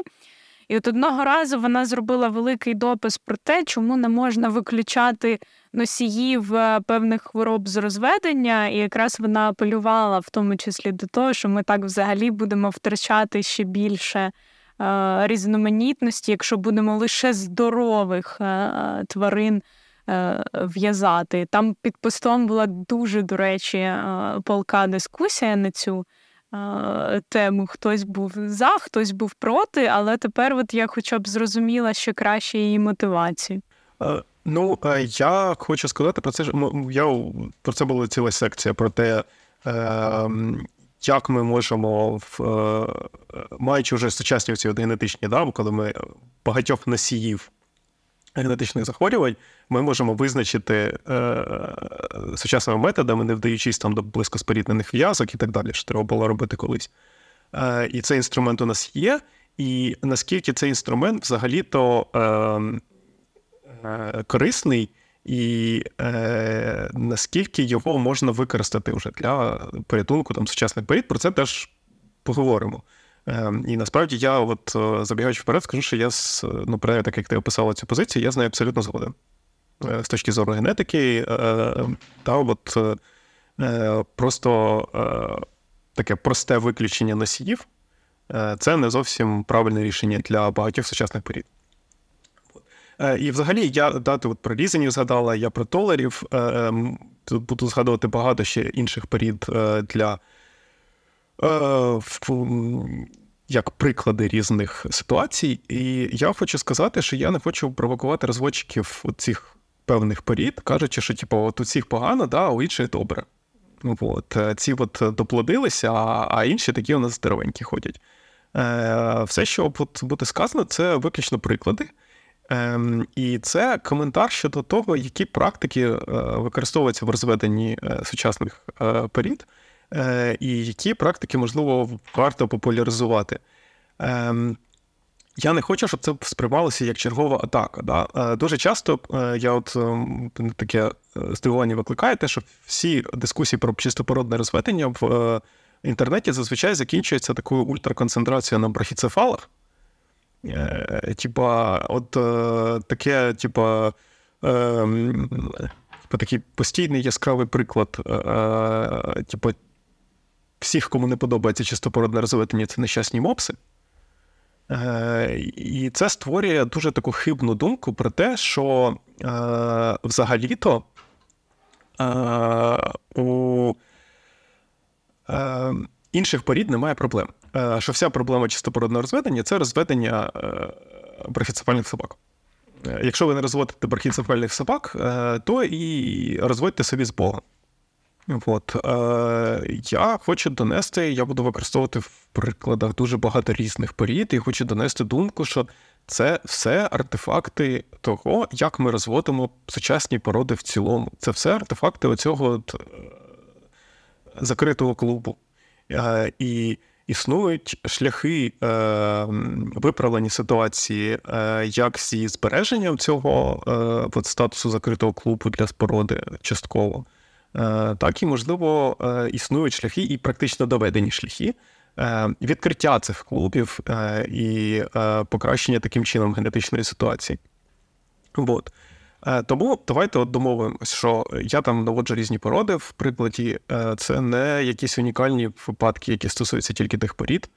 Е, І я апріорі вважаю всіх заводчиків, всі породні клуби е, людьми, які щиро хочуть, щоб е, для своїх собак найкращого, вони хочуть для своєї породи найкращого, вони дуже люблять і їх дуже цікавить ця порода. І е, всі оці от негативні наслідки вони не вимагають е, оцього якогось такого конспіративного мислення, що типу, це все через те, що заводчики там комерційно в чомусь зацікавлені. От вони плодять хворих собак, не дивлячись ні на що, чи ще щось таке. Ні, я апріорі вважатиму, що заводчики це ну, люди, які щиро зацікавлені в тому, щоб собаки були передусім здоровими. Е, Навіть за такого підходу е, все одно у сучасних порід є проблеми. Е, Не потрібно сюди притягувати ще якісь там, типу, оці от мало не конспірологічні думки про те, що типу, це все там заради комерції чи ще щось, і саме тому е, з собаками така проблема. Да, от ти зробив такий е, дисклеймер. Я від себе теж хочу е, зробити і чіпляюсь за твої слова, що е, ти вважаєш, що заводчики да, прагнуть, щоб тварини перш за все були здоровими, і це, мабуть, і мій, якщо так абстрагуватись е, трохи від. Е, Е, критеріїв, які я називала на самому початку, да, бумажка, екстер'єр, там ще щось. А насправді для мене, як для людини, яка буде жити з твариною, там, я сподіваюся, 15 років, да, найважливіший критерій все-таки теж здоров'я, фізичне, психічне. І в певний час я була така достатньо категорична щодо от, породні собаки, непородні собаки. Але з досвідом е, все сильно змінюється, і коли ти спілкуєшся з різними людьми, з різними собаками, навіть там з е, безпородні собаки, породні там 50 на 50, мама спаніель, е, папа німецька вівчарка. Да? А, І От Іван підкреслив, що ми хочемо розказати з такої абстрагованої і нейтральної позиції. Да? Е, Я б хотіла додати, що в кожному кейсі там вашої собаки, да, наших слухачів, е, це буде дуже індивідуальна е, історія, і насправді от я так теж е, да, змінювала думку, що папірець це не основна. Е, штука і ще нічого не гарантує. Е, як і у зворотньому випадку, відсутність цього папірця це не гарантовано е, погана собака. Як Іван розповідав в попередньому подкасті, хто не слухав, Згадували ми розвіденців, да, комерційні заклади швидкого розмноження. Мені дуже сподобалася ця твоя назва. До вибору от собаки, друга партнера на 15 років я б радила підходити не лише з позиції там наявності або відсутності папірця, якоїсь зовнішності. Я б розглядала ще купу інших важливих факторів там навколишнього впливу. Да, Бо я часто як спеціалістка зустрічаюся з тим, що люди хочуть певну породу за зовнішніми ознаками. Але е, там десь хочуть е, зекономити е, чи ще щось, і обирають лише за зовнішністю, а потім очікування реальність не збігається. А, Тому, якщо я можу роздавати тут непрохані поради в своєму подкасті, я б радила спілкуватись, слухати а, подкасти, звертатись до спеціалістів і на основі цього різних думок. Різних бачень приймати рішення, тому що навіть одна думка іноді може бути хибна і знаходитись на такому да, одній стороні крайнощів. Так, дисклеймери зробили, погнали далі. Да, погнали. Йодопорід. Е, Значить, я щойно описував от, з приводу того, що ми покладаємося там на папірці в сенсі папірець середословна.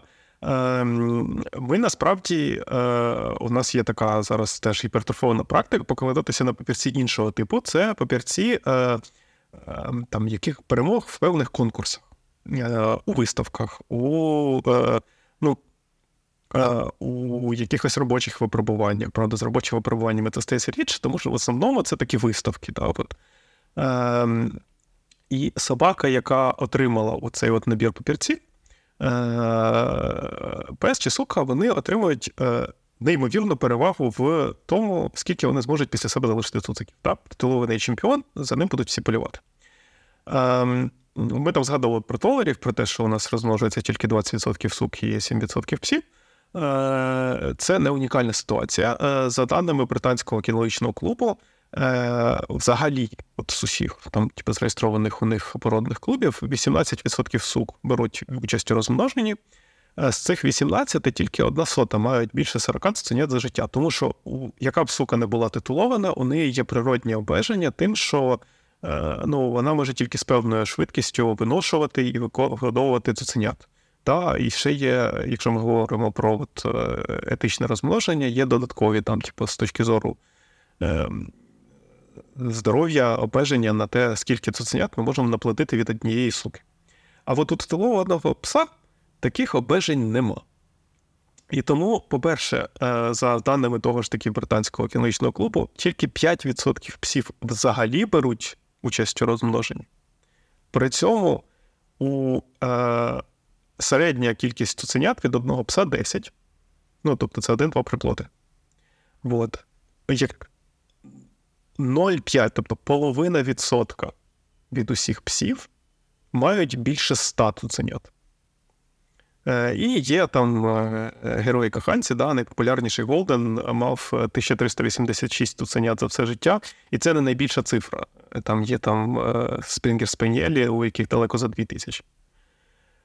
От. Е, пам'ятаємо, що з точки зору генетики, от ті от 95% псів і 82% сук, які не розмножилися, вони зникли, їх і не було. Та? Генетика їх не бачить. Та це ну, Вони існували, вони приносили радість своїм е, власникам, але з точки зору значить, бездушної науки генетики, е, ти не розмножився, тебе не існувало. Е, з іншого боку, е, оці от надпопулярні пси. Е, да, Знову таки, з суками не така велика проблема, тому що там є чисто фізіологічні обмеження. Е, оці от надпопулярні пси дуже сильно перекошують генотип породу в сторону своїх генів. Бо, як правило, не тільки цей пес популярний, а й кілька поколінь його нащадків, як нащадки чемпіона такого популярного, вони теж будуть дуже популярними. От. Е, і існують е, цей, чому я почав концентруватися на псах, тому що це прям у цього феномену вже назва є. Це ефект популярного пса, Popular Sire ефект, у якого є дуже негативні наслідки для породи, тому що разом з усіма, і вже не один раз таке ставалося, що з усіма такими прекрасними кров'ями цього пса в породі стабілізувалися і якісь захворювання, які він ніс. Е, цілком випадково ніхто не збирався, ну, типу, він був здоровим. От, він ніс купує цих от, типу, рецесивних якихось не купу, там не два. Але цього достатньо для того, щоб вони в породі з'явилися у великій кількості через його нащадків. І вся порода починає складатися з великої кількості носіїв якогось захворювання. Так, я знову поліз е, в цю теорію. Давайте перейдемо до все-таки е, якихось. В теорію змови. Да. Я тут хочу е, доповнити, да, ти мене е, все склоняєш до того, щоб наводити у приклад розвідінців, у яких е, ніякого відбору немає, там, нервна бумажки не треба, і все в них гени зберігаються, різноманітність. Е, але це в мене чорний е, жарт. Насправді, от е, про популярних псів, да, те, що ти говориш, це є в обох породах моїх собак, які є в мене. Я навіть знаю імена тих кобилів, які дуже мають багато дітей, внуків і так далі. Я колись обговорювала цю тему зі своєю знайомою, да, що в спортивних собак дуже часто проводять відбір за досягненнями і перемогами. І з одного боку, це логічно, е, а з іншого виходить, що в одного кабеля от потім е, от дуже багато дітей, і потім це призводить до того, про що ти вже згадав. Але ми обговорювали ще й такий момент, що оцінювати за перемогами це не лише там про генетику, але й про тренінг людини. Да? Тобто ти не можеш знати, які а, штуки покращили тренінгу. Е, І в той же час, скільки є собак на дивані, наприклад, без тренінгу, без е, чемпіонських е, титулів, але при цьому вони є чудовими компаньйонами, без браку, без фобій, не роблять нікому нерви, як я кажу, да, що не треба там навіть звертатися до спеціалістів, дуже грубо кажучи. Але їх не беруть в розведення саме через те, що а хто взагалі знає, що вони існують.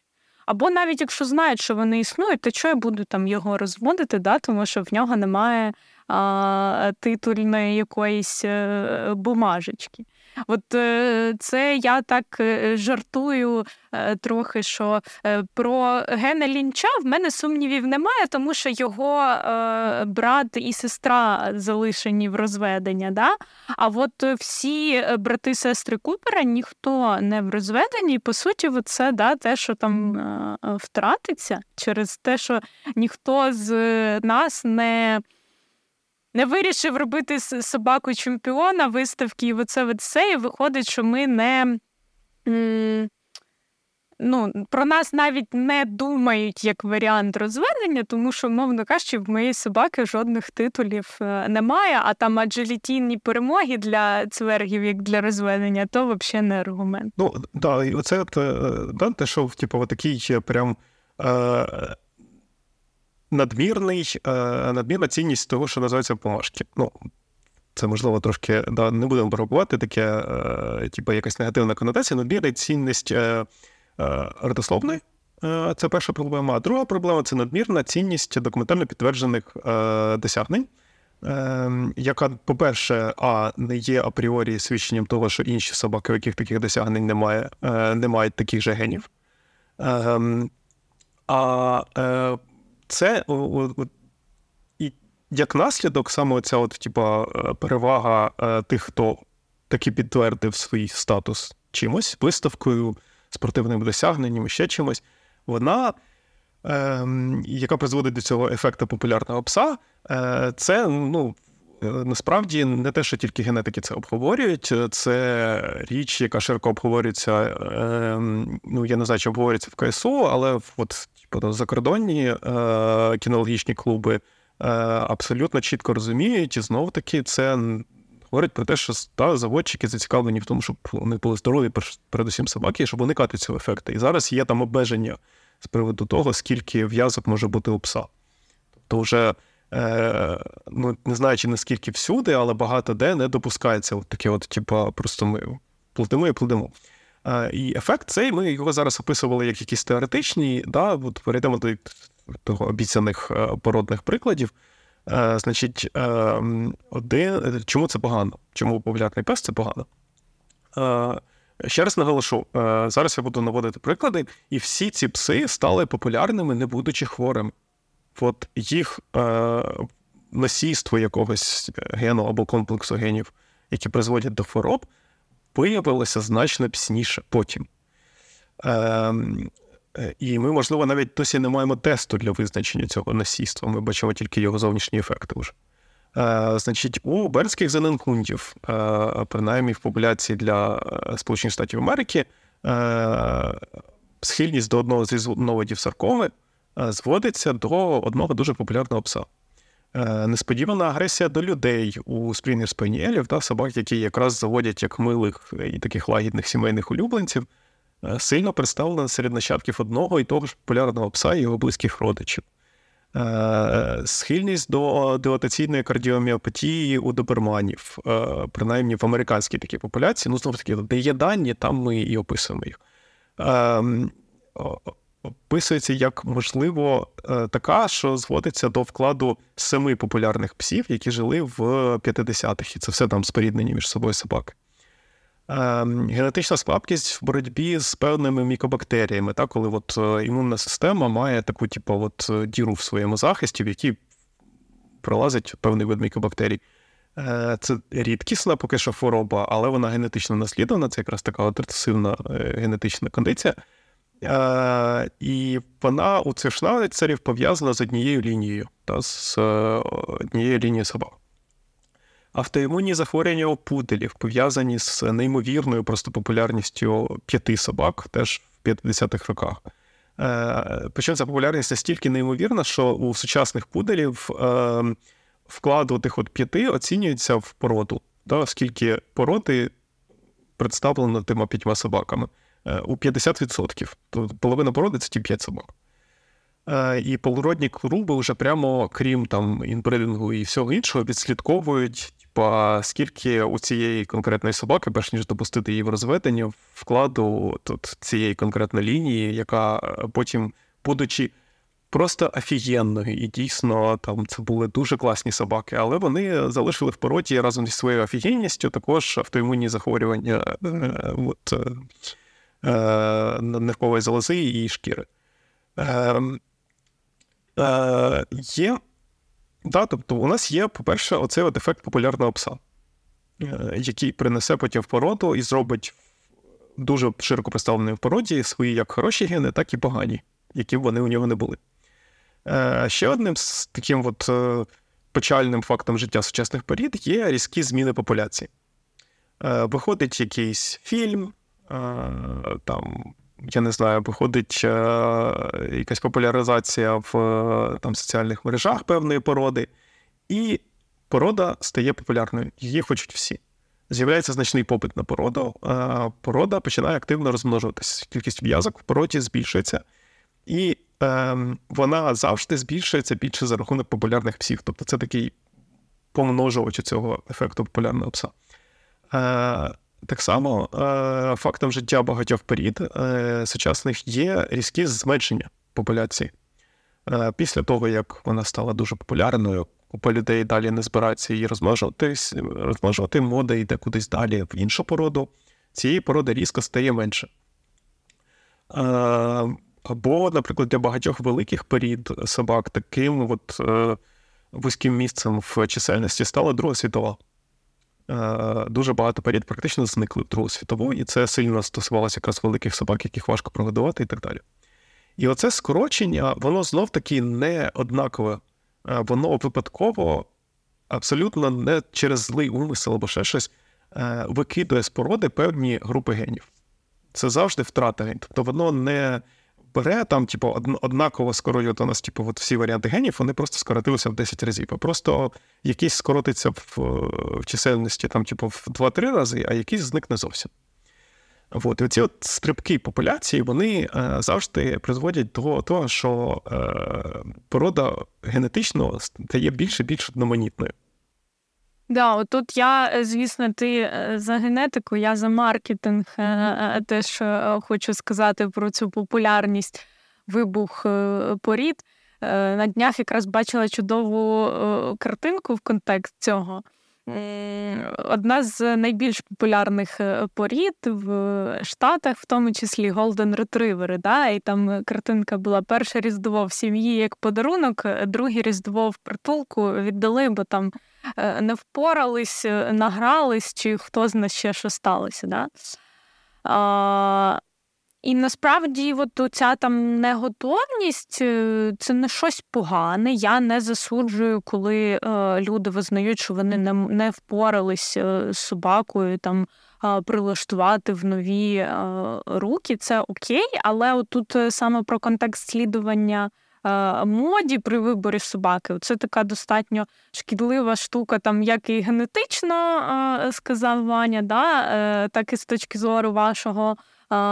Досвіду, тому що люди часто не знають, не уявляють, на що вони підписуються. Я, наприклад, в дитинстві, звісно, дивилась фільм Маска, звісно, бачила там Джек Рассела і хотіла його завести собі. Хоча я знаю багато класних джеків, спортсменів потрібних е, руках талановитих вихованих. Проте я думаю, що якби мої батьки е, піддалися на моє е, скілення і купили собаку, то ми б з нею навряд чи впорались, тому що Джек Рассел, тер'єр це все таки мисливська собака з сильними інстинктами, якими треба займатися. Інакше, якщо це не не впоратися з цим, то прогулянки з такою собакою стануть е, пеклом в погоні за е, котами, білочками і так далі. Але мені от тут би хотілося сказати, що ще мені здається, трошки десь не вистачає роботи е, заводчиків в плані пояснення, а що це взагалі за собака, і Е, для чого вона і які можуть бути підводні. Е, камені, от, наприклад, скоргі, да, це мила, класна, дуже популярна собака, але ніхто, майже ніхто, коли я запитую власників коргі, а ви знаєте, що це пастух, вівчарка, вона там от такі схильності, вони всі роблять такі дуже круглі очі, і такі, що, да, серйозно, я я не знала там. і... Да, мене трохи занесло тут в емоційний а, спіч. Давай а, повертатись до шкоди а, цієї популярності. Розкажи, що заводчики можуть е, зробити, щоб е, врятувати чи стабілізувати цю ситуацію взагалі. Ну, тобто зараз е, поки що будемо говорити в межах залишення. Да? Тобто корінь всіх проблем це цей наш статус закритого клубу.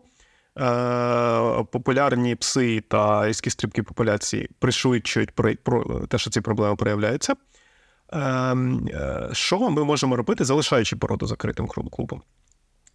Е, значить, Які генетичні інструменти доступні заводчику для того, щоб от виправити заводчикам, бо це завжди про популяцію, про кількох, ну, про про, про всіх. Да?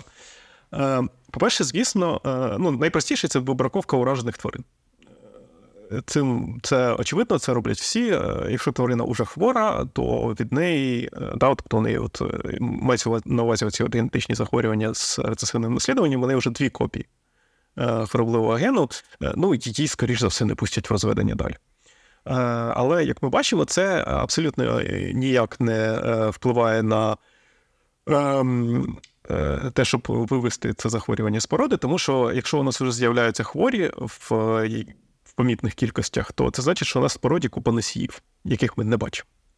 А, Значить, а, носійство визначали і раніше до появи генетичних тестів. Нагадаю просто, що типу, генетичні тести це друга половина 2000-х, ну так в широкому вже використанні. До того визначалися зазвичай це близько споріднені в'язки, тобто брат сестрою в'яжуть, якщо вони, вони скоріш за все, обидва несуть, якщо несуть якийсь Е, ну, з великою вірогідністю несуть якийсь хворобливий ген, то може це брат і сестра.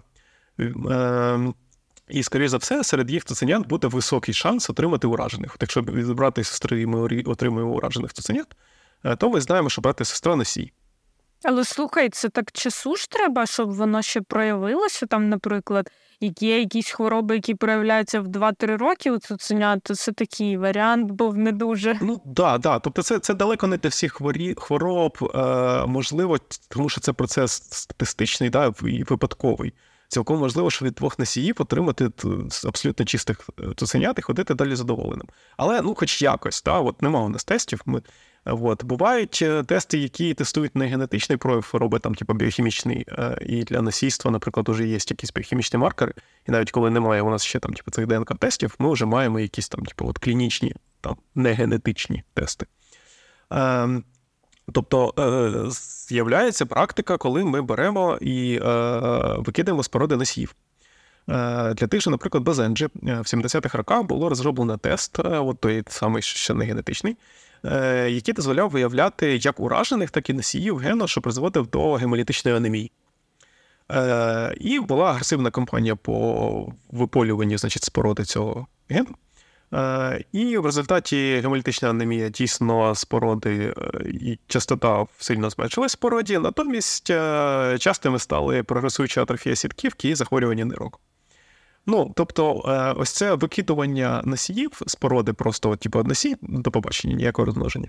Е, це про те, що от ми дуже часто повертатимося до тієї е, пані, яка говорила це в контексті різанів, що типу носіїв просто так викидати не можна.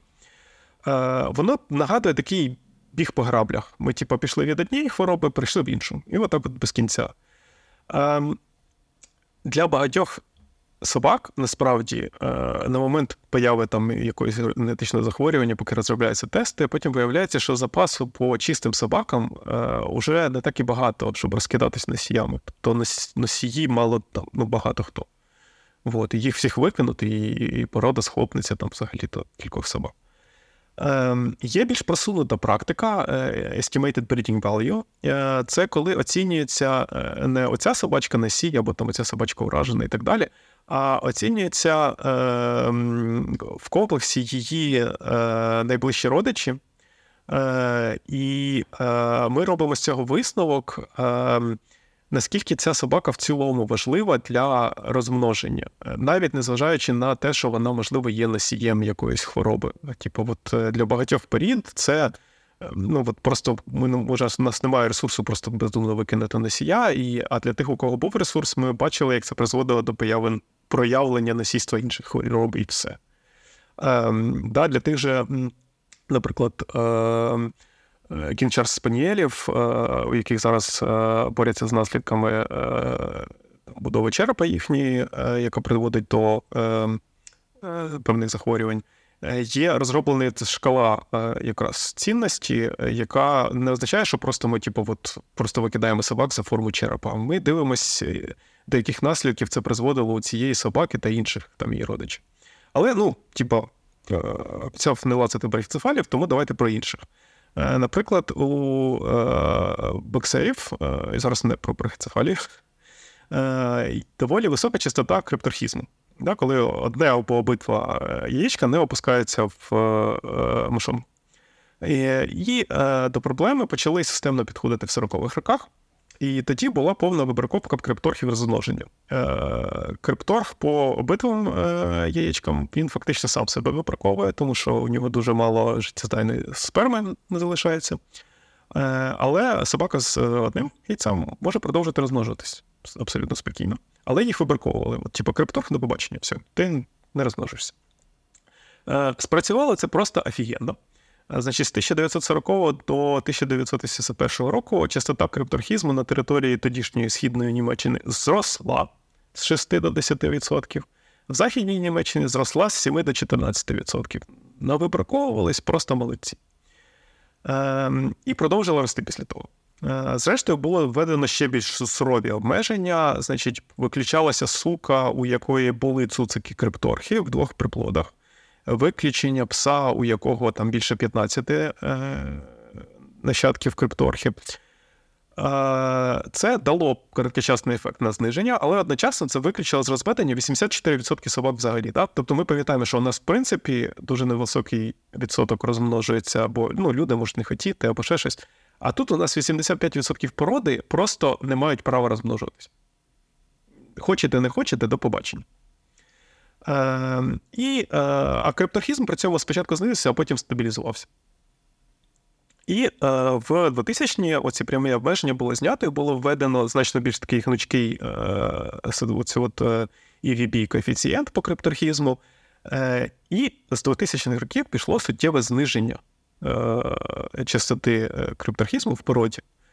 Ем, абсолютно така ж історія є, наприклад, для е, дисплазії у хововартів. Е, це німецька собака, у якої от, там є світлий варіант е, забарвлення, який як дві краплі води схожий на е, цього Golden Retriever, але при цьому це не підружейна собака, да, а це охоронець.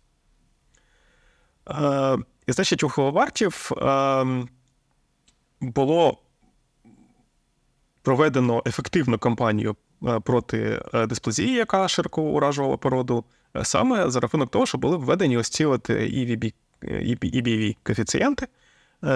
І ясно, що для введення такого коефіцієнту потрібно мати якусь чисельну характеристику. Да? У крипторга це типу крипторг не крипторг.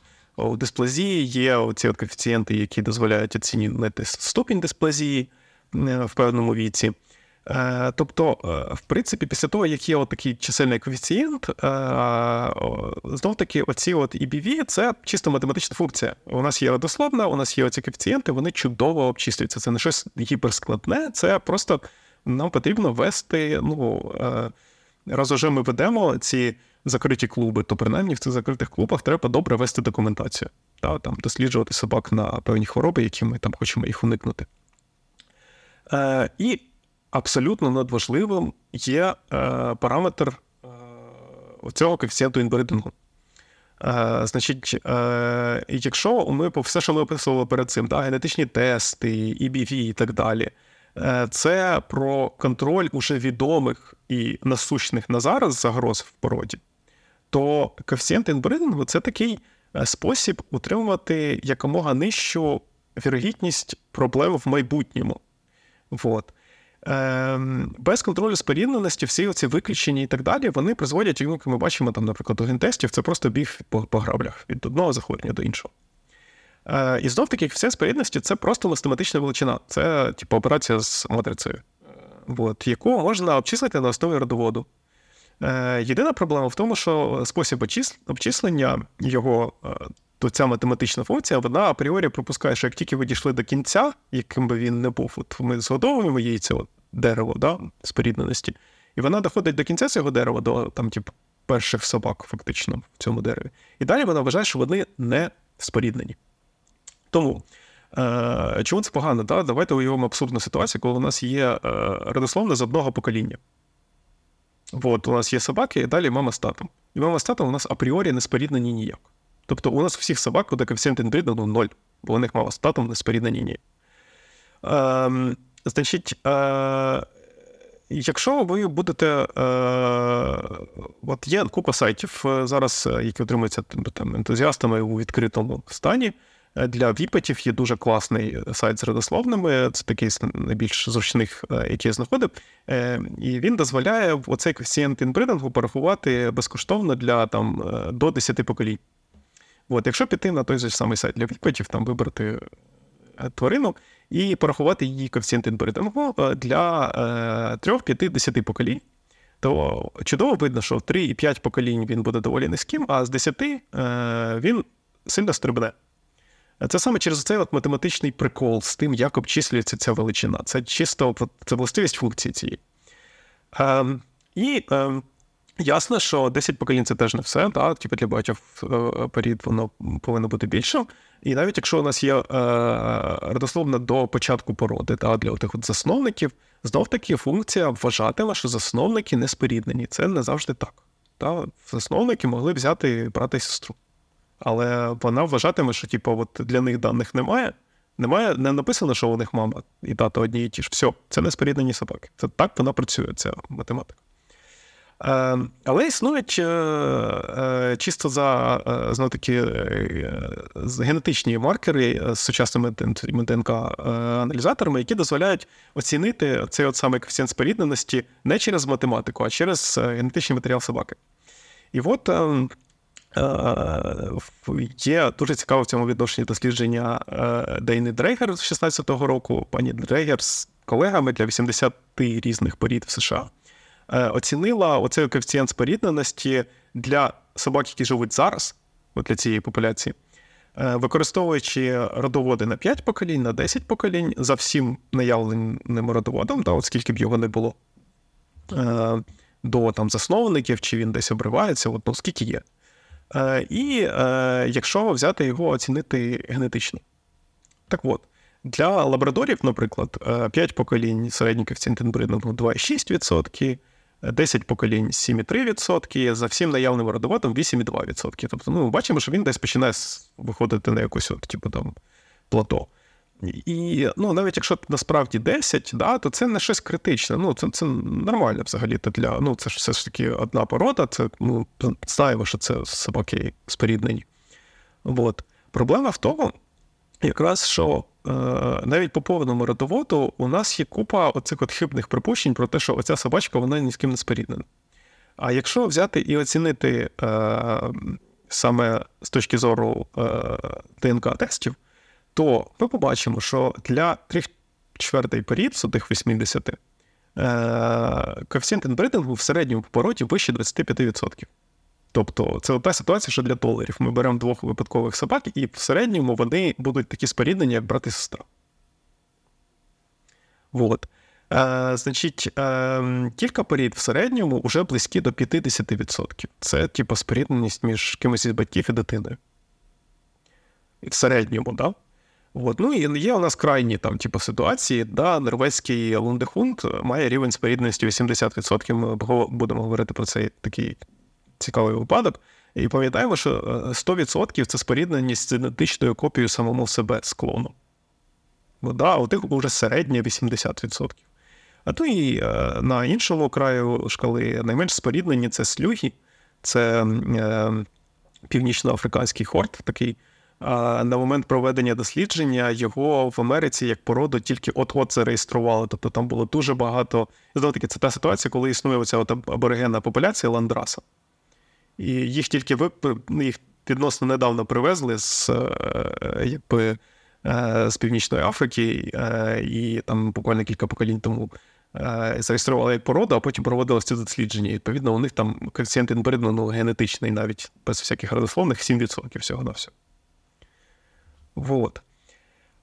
Тобто коефіцієнти спорідненості на основі родоводів це, ну, часто це єдина інформація, яка доступна. Е, Ніхто не буде зараз масово проводити ДНК-тести всім в'язкам.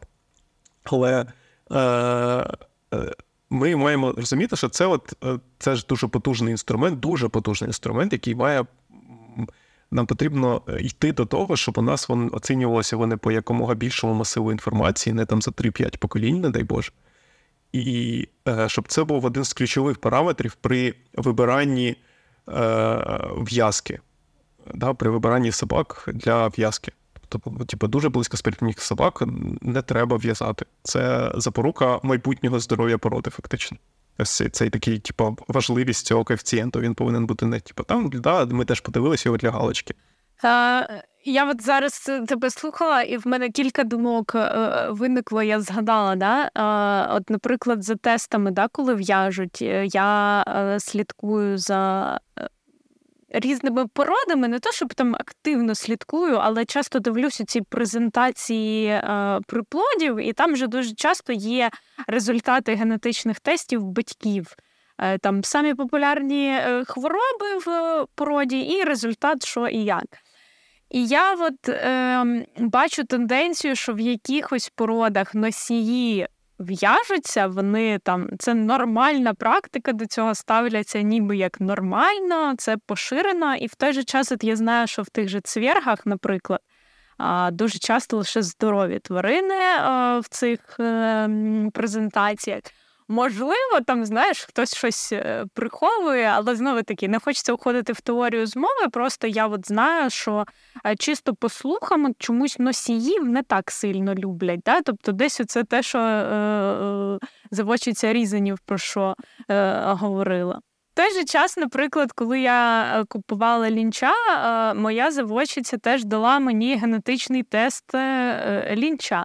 На здається, всі породні захворювання він, наприклад, чистий, він навіть не є носієм. От ми з тобою трохи мали да, таку розмову, що в нього, в тому числі в генетичному тесті, була вказана це генетична різноманітність, тобто гетерозиготність. Але тут ти мене спасай, що це насправді не те, що ти мав тут на увазі. Ну так, да, це це намагання оцінити ту саму е, типу, спорідненість, але іншим способом. Тобто, да, там лінча оця от гетерозиготність 35%. Е, це не те ж саме, що е, коефіцієнт інбридингу 35%. Це е, типу, способи поміряти один і той же самий ефект, е, але різними способами. Тобто цифра, яку вони дають, е, вона не порівнювана між собою. Да? Ми не можемо сказати, що типу, ліч на 35% і і там інбриднути або щось таке. Це це ін, ін, інша цифра, е, інший знов таки математичний спосіб оцінки і дає інші цифри. І він тобі дає, да, там, типу, от в характеристиках у тебе буде там цей типовий діапазон для бордер колі, і це спосіб оцінити, наскільки там лінч в порівнянні з іншими бордерколі там сильно інбриднутий, не сильно інбриднутий, але не з там типу, іншими собаками, або не якась абсолютна величина. Якось інбридл, ну це якраз вся така абсолютна величина. Але ну. От я зараз подумав, те, що ти казала про е, те, що в деяких породах прийнято до носійства ставитись більш лояльно, ніж в інших. Е, Є приклади, це трошки така е, дивна практика, тому що е, да, ми говоримо весь час про рецесивні е, ознаки да, хвороби, але ну, ознаки. Да? Тобто ознаки, які у носія не проявляються. І, типа, от носійство це щось, що ми виявляємо тестами. І хто не зробив тести, то і не виявив. Ха-ха. Ем, але є домінантні ознаки, або там, наприклад, частково домінантні ознаки. Це ознаки, які проявляються повністю або частково, навіть коли є тільки одна копія. От. І до таких ознак належить, наприклад, той самий Мерль. Да, Мерль е, проявляється у носія. От. А в ураженої собаки, да, от ті самі double Merle 'і, він призводить до, часто до хвороби. При цьому е, ми не шарахаємося від Мерля ну, від цього носійства мерля. Та мармурові собаки надмір ну, просто дуже популярні. Е, ми спокійно ставимося до того, що це носії взагалі-то ну, типа, генетичного розладу. Е, Ми обережно собі намагаємося, ну, якщо все-таки ми говоримо про е, добросовісних заводчиків, ми намагаємося не зводити двох мерлів, щоб не отримати, не дай Боже, double мерлів, які можуть мати е, проблеми з здоров'ям. Але, ну, типу, Мерлі Мерлі, ну ніхто не ходить, е, типу, до е, заводчиків, у яких народилися мармурові цуценята бордер-колі, з тим, що ай-яй, як же так випустили в розведенні носія, е, типу, фактично генетичного розладу. Е, з неї з мерлями, е, наприклад, е, така сама ситуація от у річбеків, оцей е, річ, та, оця от е, смуга з волосся, яке росте в іншому напрямку на спині. Е, це ознака, яка наслідується за домінантною е, за домінантним принципом. Тобто е, у одна копія цього гену достатньо для того, щоб у собаки був оцей річ. Да? Гребінь. Якщо у собаки немає жодної, таке є. Відповідно, якщо це насійство, да, і проявляється оцим от гребенем, то відповідно бувають собаки чисті. І у них дійсно гребеня не буде, і вони в у річбеків, наскільки я розумію, вибраковуються з породи, тому що ну нема гребеня, це не річбек. От. Але прикол в тому, що є, відповідно, раз є насійство, є типа собаки, яким дістануться дві копії. І у таких собак теж буде гребінь, да, це домінантна ознака. Але крім цього, у них буде більша схильність до дермоїдного синусу. Це утворення в шкірі, коли утворюється така трубочка, яка йде типу, під шкіру вона може. Це може бути е, вона може бути просто е, забиватись, е, типу там відлущеною мертвою шкірою всередині, да, і призводити до якихось там типу, запалень і так далі. А бувають випадки, коли вона йде під шкіру. Це насправді проблема формування нервової системи у зародку. Вона може йти під шкіру аж до мембрани, десь там в структурах спинного мозку.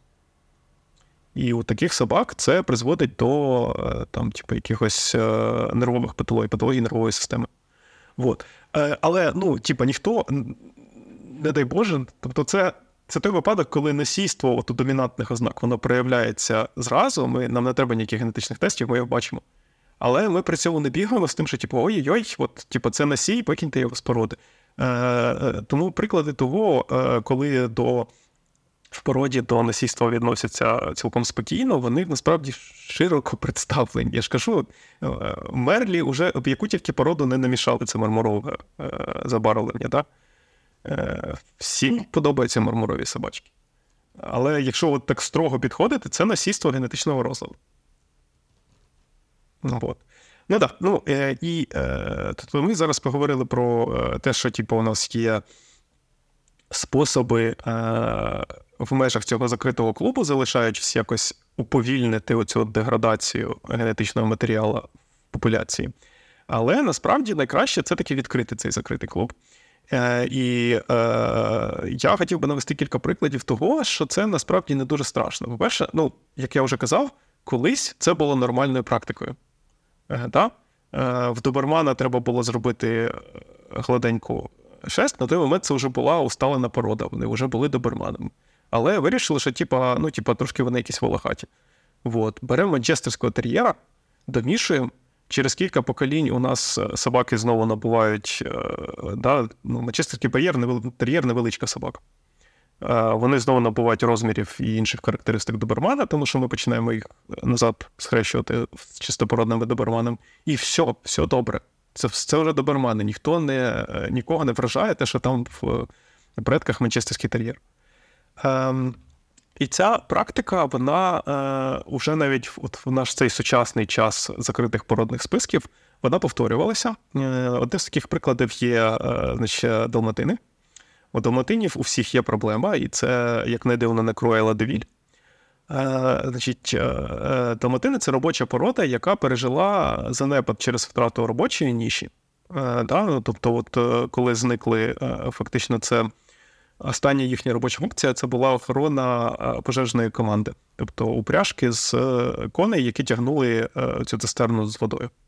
Е, після після того, як пожежники перейшли на машини, на автомобілі пересіли, далматини зникли як в останній своїй робочій функції охорони оцієї от коней упряжки. Тобто сильно зменшилася популяція, а потім через значить, фільм е, Діснеївський, вона навпаки сильно вибухнула. Вони різко стали дуже популярними. Е, і е, це призвело до того, що в породі дуже надійно зафіксувалася гіперурикозаурія.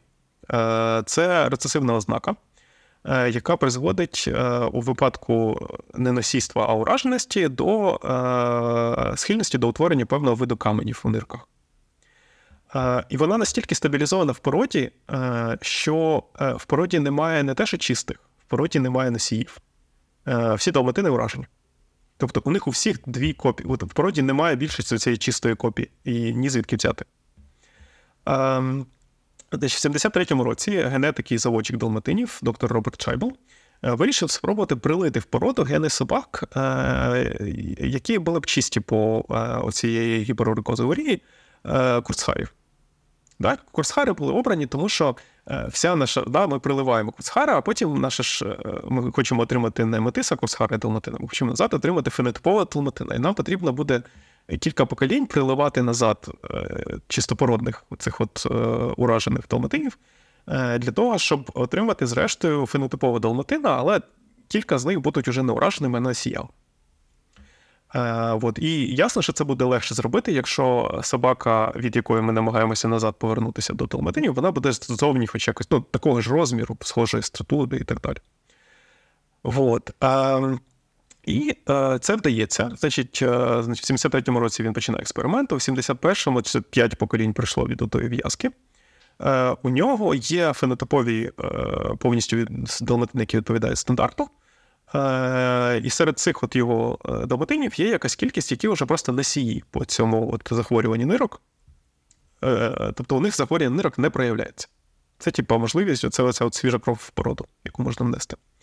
Він подає документи до американського породного клубу. Йому видають попередню згоду дирекція клубу, але тут же на дирекцію просто випадає шквал критиків від заводчиків. Е, американських, які говорять, що як це так, це ж типа не домотив, та у них там, типу, в п'ятому поколінні курсхар. От, так нізя.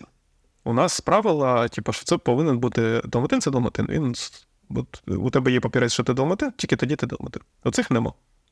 Значить, це якась е, метис. Типа, а причому ну, зовні це вже ну, тобто, курсаром ніякий не пахне, тому ж. Е, значить, Цей попередній дозвіл у е, доктора Шайбла забирають, е, але він продовжує більше 20 років на ентузіазмі підтримувати оцю от лінію. От, Він і ще кілька заводчиків. Ясно, що на ентузіазмі це вдається ну, важко. Зрештою, в 2006 році, да, в п'ятому у нас шовкова генома собаки, в 2006 році доктор Даніка е, Баннаш е, з Каліфорнії відкриває ген, мутація в якому є проблемою з сечовіддільною системою долматинів. Породу починають тестувати, бачать, що дійсно вони всі уражені. Вони просто всі уражені. Немає носіїв. Немає що, де в породі якихось типу, чистих ліній взяти. Нема. Вот. І е, на той момент, е, значить, з тих от, типу, групи ентузіастів багато хто не дожив. Е, доктор Шайбл, на щастя, дожив, але е, з отих от чистих собак, ну, не чистих носіїв, да, але, типу, вони не хворі. залишилось, по-моєму, 3 чи 4. Тобто, ну, важко підтримати популяцію, коли фактично ти намагаєшся переконати людей, візьміть мого далматинця. Людина каже, а де генетичне, де типу, там родословне підтвердження, а ти кажеш, нема. Вот. Але, е, значить, е, ну і на той момент ці лінії вже 15 поколінь. Тобто Курцхар був 15 поколінь тому. Його вклад, навіть якщо він рівномірно би зберігався, це 0,02%. Ну, тобто, це вже настільки далматини, що, вибачте, ну. Е, І, значить, їх е, вже, типа, знов таки, е, типа, заводчики це не якісь жорстокі, типу, бюрократи. Е, Вони дослухалися до цих нової генетичної інформації, і в 2006 році приймають цих е, трьох-чотирьох собак, е, які є носіями, які не хворіють е, в породу. Їх допускають до породного розведення, все. І в 2007-му у однієї з цих собак народжується цуценя, яке за три роки буде чемпіоном престижних виставок. Оцієї от в Британії виставка Крафтс. Крафтс. Да, да. Вот. Тобто, ну, як не крути, щось не було, вже немає проблем з тим, що це Далматин, так? Ну, не просто Далматин, а навіть з високими відзнаками. Незважаючи на те, що там, типу, у нього там 16 поколінь назад був Курцхар. Вот. І ця історія не для того, щоб прочитати мораль про типу, що от е, жорстокі люди викинули на мороз е, тоді, от ще в 80-х роках, е, можливість для породи е, врятуватись а для того, щоб проілюструватися, як у нас змінилася звичний підхід до породи. Да? Колись от те, що зробив доктор Швайбл, не було чимось е, дивним. Це робилося всюди і завжди. Е, І е, основною вимогою було, що типу, от ви там зробили от крос, поверніть після цього лінію до стандарту породи, і все, це порода. Е, Ну і Значить, да, тут ми е, про трошки таку сумну е, і серйозне якесь захворювання поговорили. Можна поговорити про дещо курйозний випадок. Е, Значить, у боксерів е, прийнято купірувати хвости, е, але ця практика в багатьох країнах поступово забороняється. Е, І, значить, є такий британський вчений. Зараз це трошки смішно звучить, але ні, я його не придумав. Він вчений, він британець, Брюс Катанич. Е, от, е, І е, він заводчик боксерів. Він подумав, що окей, ну типа, різати хвости цуценятам нам не можна, але ж є породи, у яких бобтейл природньо з'являється. І однією з таких порід він вибрав коргі. Ну, от, і, Тобто, да, це вже не далматин і курцхар. Це, блін, ну, боксери коргі дуже важко уявити собі більш різні породи. От, І він робить е, от такий ауткрос е, і да, із боксерів в е, коргі. Отримує, ясне діло, в приплоді таких прикольних коротколапих дверняшок. Але що саме важливо, значить, у нього з семи цих цуциків п'ять з короткими хвостами. І далі він починає повертати. Тобто далі у нас беремо тих, хто з короткими хвостами, і починаємо їх в'язати з чистопородними боксерами. Е, і проводити селекцію нащадків за ознакою фенотипової схожості на боксера. Да? Тобто, у нас потрібні вуха висіти як у боксера, у нас потрібен розмір бути потрібний там довжина лап, забарвлення і так далі. Так от. Е, вгадай, в якому поколінні ми від цього от е, суміші коргі і боксера повернемося до фенотипових боксерів. Поки наші слухачі вгадують, я даю вам час подумати. Е, я прокоментую це домішування. Я от е, раніше проти цього була сильно радикально налаштована. Я от теж, е, як ті, що вперше там голосували за Далматінов, думала: Господі, фу, ні, це це не воно, це не може вважатися породою. Я, до речі, не знаю взагалі, звідки в мене було таке уявлення про цю недоторканність. Але я вважаю, що ця крайність це початкова точка розвитку. Треба трохи потім в іншу крайність зміститись і отак покататися на цих е, качелях, щоб потім зайняти цю золоту середину. Тому що якщо запитати себе зараз, там. Чи було б мені важливо, що там у Купера в е, шостому, п'ятому чи четвертому навіть поколінні є якийсь пінчер? Та, мабуть, ні. Я думаю, що тут найбільше претензія до того, що не кого е, домішали, да? а заради чого і наскільки з умом це було е, зроблено, а там е, хай воно собі буде, якщо воно не заважає. Так, ревіль боксерів. нам. Так от, е, фенотиповий боксер з'явився вже в другому поколінні. Е, да, тобто, от це наша перша з цих ознак. Да, Воно повинно відповідати стандарту, а друге це воно повинно бріт тру. Тобто у нього повинні бути нащадки, які теж відповідають стандарту. Оцей другий, е, друга половинка цього типу, визначення. Е, вона е, з'явилася у четвертому поколінні. Тобто з четвертого покоління це були стабільна фенотипові боксери е, з природньо коротким хвостом. Ем, і е, це вже трохи більш сучасна історія. Їх погодилися зареєструвати. Це в Британії було породний клуб, погодився їх зареєструвати як боксерів. Е, звісно, деякий час доктору Катаничу закидали, що ці його боксери вони трошки там, типу, не шоу якості. На що він е, з чисто шотландським гумором відповідав, що, вибачте, але більшість чистопородних боксерів теж не шоу якості. От, Тому. Ну і це не стало якимось масовим рішенням. Цю от проблему з тим, що е, операція, типу, яку вимагав стандарт породи, заборонена, вирішили просто тим, що поміняли стандарт породи, дозволили залишати довгий хвіст, от і все. От. А, ну і на кінець цього блоку е, я б хотів навести приклад того, як виглядає станція пиздець для чистопорідного розведення. Це от той самий норвезький лундехунд. Е, і якщо е, ви, шановні слухачу, е, чули про цю собаку до цього подкасту, то ви цікавитесь собаками значно більше, ніж я. Норвезький лундехунд це такий невеличкий собака, добре пристосований для полювання на іпаток. Іпатка це пташка, тупік російською, пафін англійською. Вона гніздиться на скелях. І лундехунди через це мають купу таких вузьких спеціалізацій для цього. У них дуже гіпермобільні суглоби. Е, у них полідактилія для того, щоб краще триматися за слизьку скелю.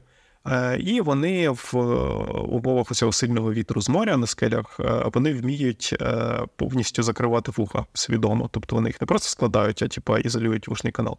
Ну, правда, більшість власників собак, мабуть, не погодяться з тим, що це корисна характеристика.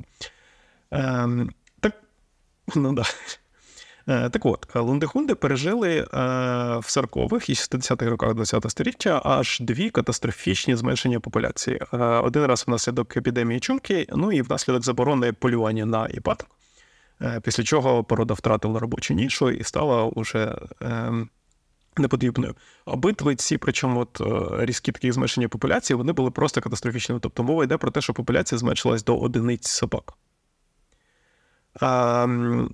І е, внаслідок таких е, двох різких зменшень сучасна популяція лондихунтів е, мала е, середній коефіцієнт споріднення в 70%. Е, да, Нагадую, е, це вже навіть не батьки з дітьми, власними, це вже наближається до ідентичних клонів. Ем, і це пов'язано, як ви можете вгадати, з купою хвороб. Е, це виявилось проблеми з фертильністю. 20% приплотів складалось з одного цуценяти. Е, це виявилося з в проблеми з е, купою хвороб, важких розкладів травної системи. Да, І тут скажуть, ну і що? У багатьох собак розлади складів типу, там, травної системи. Але у лундехундів 30% смертей були пов'язані з розладами травної системи. Тобто, це ну, це, це не у собачки часом понос. Е, це прямо, типу, от уже була загроза виживання породи. Тобто було цілком зрозуміло, що далі можна просто сісти і подивитися, як вони вимруть. Ну, от, от Іншого варіанту вже не було. Е, натомість, на прохання Норвезького е, породного клубу було проведено ряд досліджень. Ем, і за рекомендаціями е, генетиків, е, Астрід Стронген з колегами 17-го року писала таку велику типу, програму, е, що що нам далі робити з лундихундом. Ем, які сказали, що треба відібрати кілька близьких порід: це норвезький бухун, ісландська вівчарка і Норботеншпіц, які можна прилити в породу. Е, вони самі по собі, до речі, теж мають проблеми. Тут буфунд і ісландська вівчарка теж е, всередині себе дуже інбриднуті популяції, але е, не інбриднуті з норвезьким лундехундом. Тому, типу, те, що вони всередині з високим коефіцієнтом інбридингу, не значить, що у них для типу, лондифунда вони не споріднена, типу, вони свіжа кров. Вот.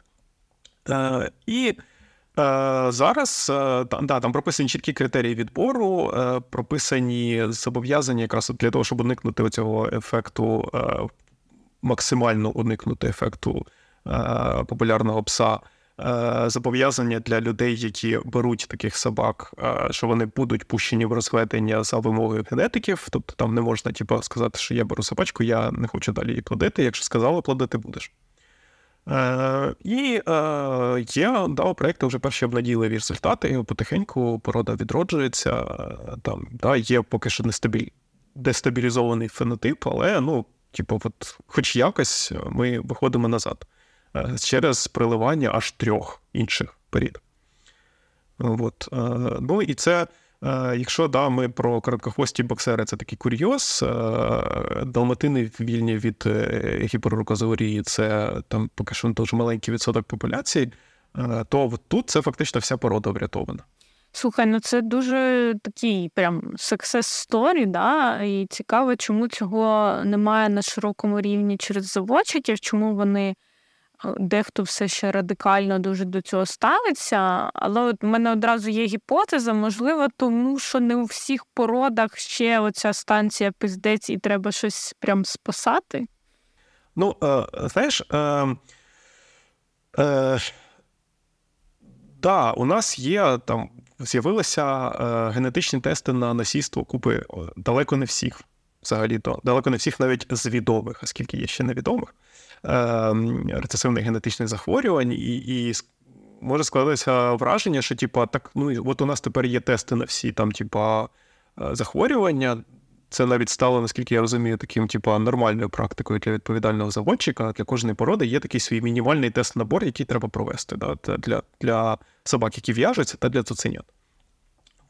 І складається враження, що от, ну, все, ми ми зробили все, що потрібно. Е, Ми виключаємо носіїв з породи, потихеньку у нас стане чиста порода, у якої немає ніяких захворювань, що далі хвилюватися. Ну так, ну інвалідноті, ну і яка різниця.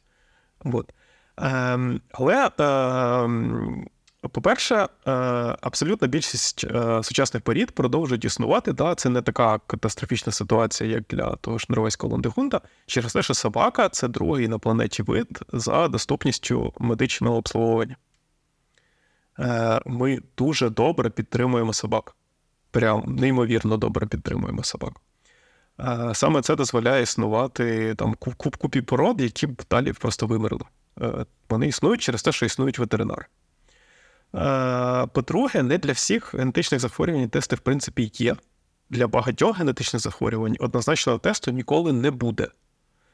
Е, для деяких порід, наприклад, для кінчар спаніелів з серенеміелією, для доберманів з серцевими проблемами, виключення хворих собак і їх нащадків, от просто, типу, от, давайте ми їх всіх виметемо, призведе до повного колапсу популяції. Там немає в пороті запасу. А, Крім того, е, крім оцих от описаної ситуації, да, я весь час підкреслюю типу, важливість цих от е, контролю рецесивних генетичних захворювань, може складатися враження, що це єдина проблема. Ні. Е, Є е, е, проблеми пов'язані зі зниженням генетичного різноманіття, які Е, не пов'язані з якимось одним конкретним геном, на який ми можемо протестувати, якщо знайдемо, який це ген. Е, це погіршення роботи імунної системи, це зниження фертильності. Наприклад, у стандартних пуделів за коефіцієнту спорідненості 6% 80 собак доживають до 10 років. 80% собак доживають до 10 років. Так? Якщо у вас коефіцієнт спорідненості 25%, то в цій когорті до 10 років доживають 60% е, собак. Тобто, ну от в цілому тривалість здорового життя вона знижується з е, збільшенням інбридингу. Так само ну, зі збільшенням інбридингу у лабораторних біглів, е, ну, тому що є дослідження для лабораторних біглів, підвищується смертність ценят. Для когорти, у якої інбридинг 0,25%, до 10 днів доживає 80% цуценят. Е, для когорти, у якої коефіцієнт інбридингу там 50% і більше, е, доживає вже тільки до 10 днів, тільки половина цуценят. От, Тобто є такі великі ефекти, які ми не можемо пов'язати з якимось генетичним тестом.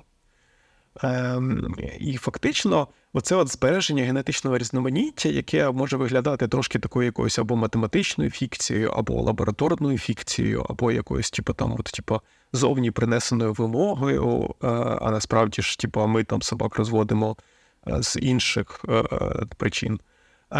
Воно це такий параметр, ну, такий високий характеризуючий параметр, який робить популяцію в цілому більш здоровою. І коли говоримо, да, що у багатьох порід е, типа, різноманіття вже на е, рівні там, типа, 25%, Е, да, як ніби у братів і сестер е, в середньому, е, це інбридер, то ем, це не значить, що у всієї породи це так. Це значить, що існують групи, де спорідненість вища, а існують групи, де спорідненість нижча. Це або там, типу, шоу-лінії і робочі лінії, які дуже часто між собою розділені так, що це вже майже різні породи. Це географічно ізольовані популяції, да, які там типу, не прийнято е, дуже багато завозити за меж країни, і всередині країни утворюється своя популяція. Тобто, е, в принципі, е, можна контролювати оцей от коефіцієнт інбилингу навіть всередині породи, якщо його зробити таким от ключовим параметром. Е, Є запас от, от з цих типу, ізольованих популяцій. І Е, да, можна сказати, що типа, е, господи, я розводжу робочих собак, нафіга мені привливати в них оцих от повільних, великих, пухнастих е, там, типа, шоу-собак. Або я розводжу шоу-собак, які повинні бути дуже спокійними, нафіга мені приливати і красивими такими зовні, да. Нафіга мені приливати в них це от робоче мершаве чертішо з шилом в шопі. Ем, Але зрозумійте, якщо від корей, від суміші коргі з боксером до боксера можна повернутися це 4-5 поколінь, то від оцього робочого, да, ну, оцей от е, сусідня лінія, да, робоча для шоу, шоу, шоу для робочих, е, ви звідти повернетеся ще швидше до того, що вам треба. Е, це такий прямо подарунок. Це, типу, фактично сусідня порода, яка дуже схожа на вашу. Ну от е, наскільки я знаю, цю штуку вже активно використовують серед бордоїв. У них, я б сказала, навіть є розділення на три лінії породи: да? спортивні, шоу і робочі. І зараз я бачу таку тенденцію, що заводчики спортивних ліній. Купляють в розведення собі представників робочих ліній, щоб доливати ці от крові, тому що чисто плітки, да, е, щось десь чув. Е, це пов'язано з тим, що спортивні е, лінії іноді мають нестабільну нервову систему, да, занадто е, збудливі такі собаки.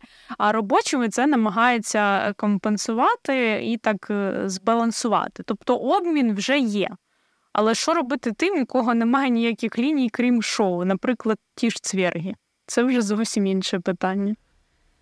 Ну, тут потрібно насправді є е, ще одне питання, на яке потрібно відповісти собі дуже чесно е, от, заводчикам як спільноті. А що вони справді відбирають?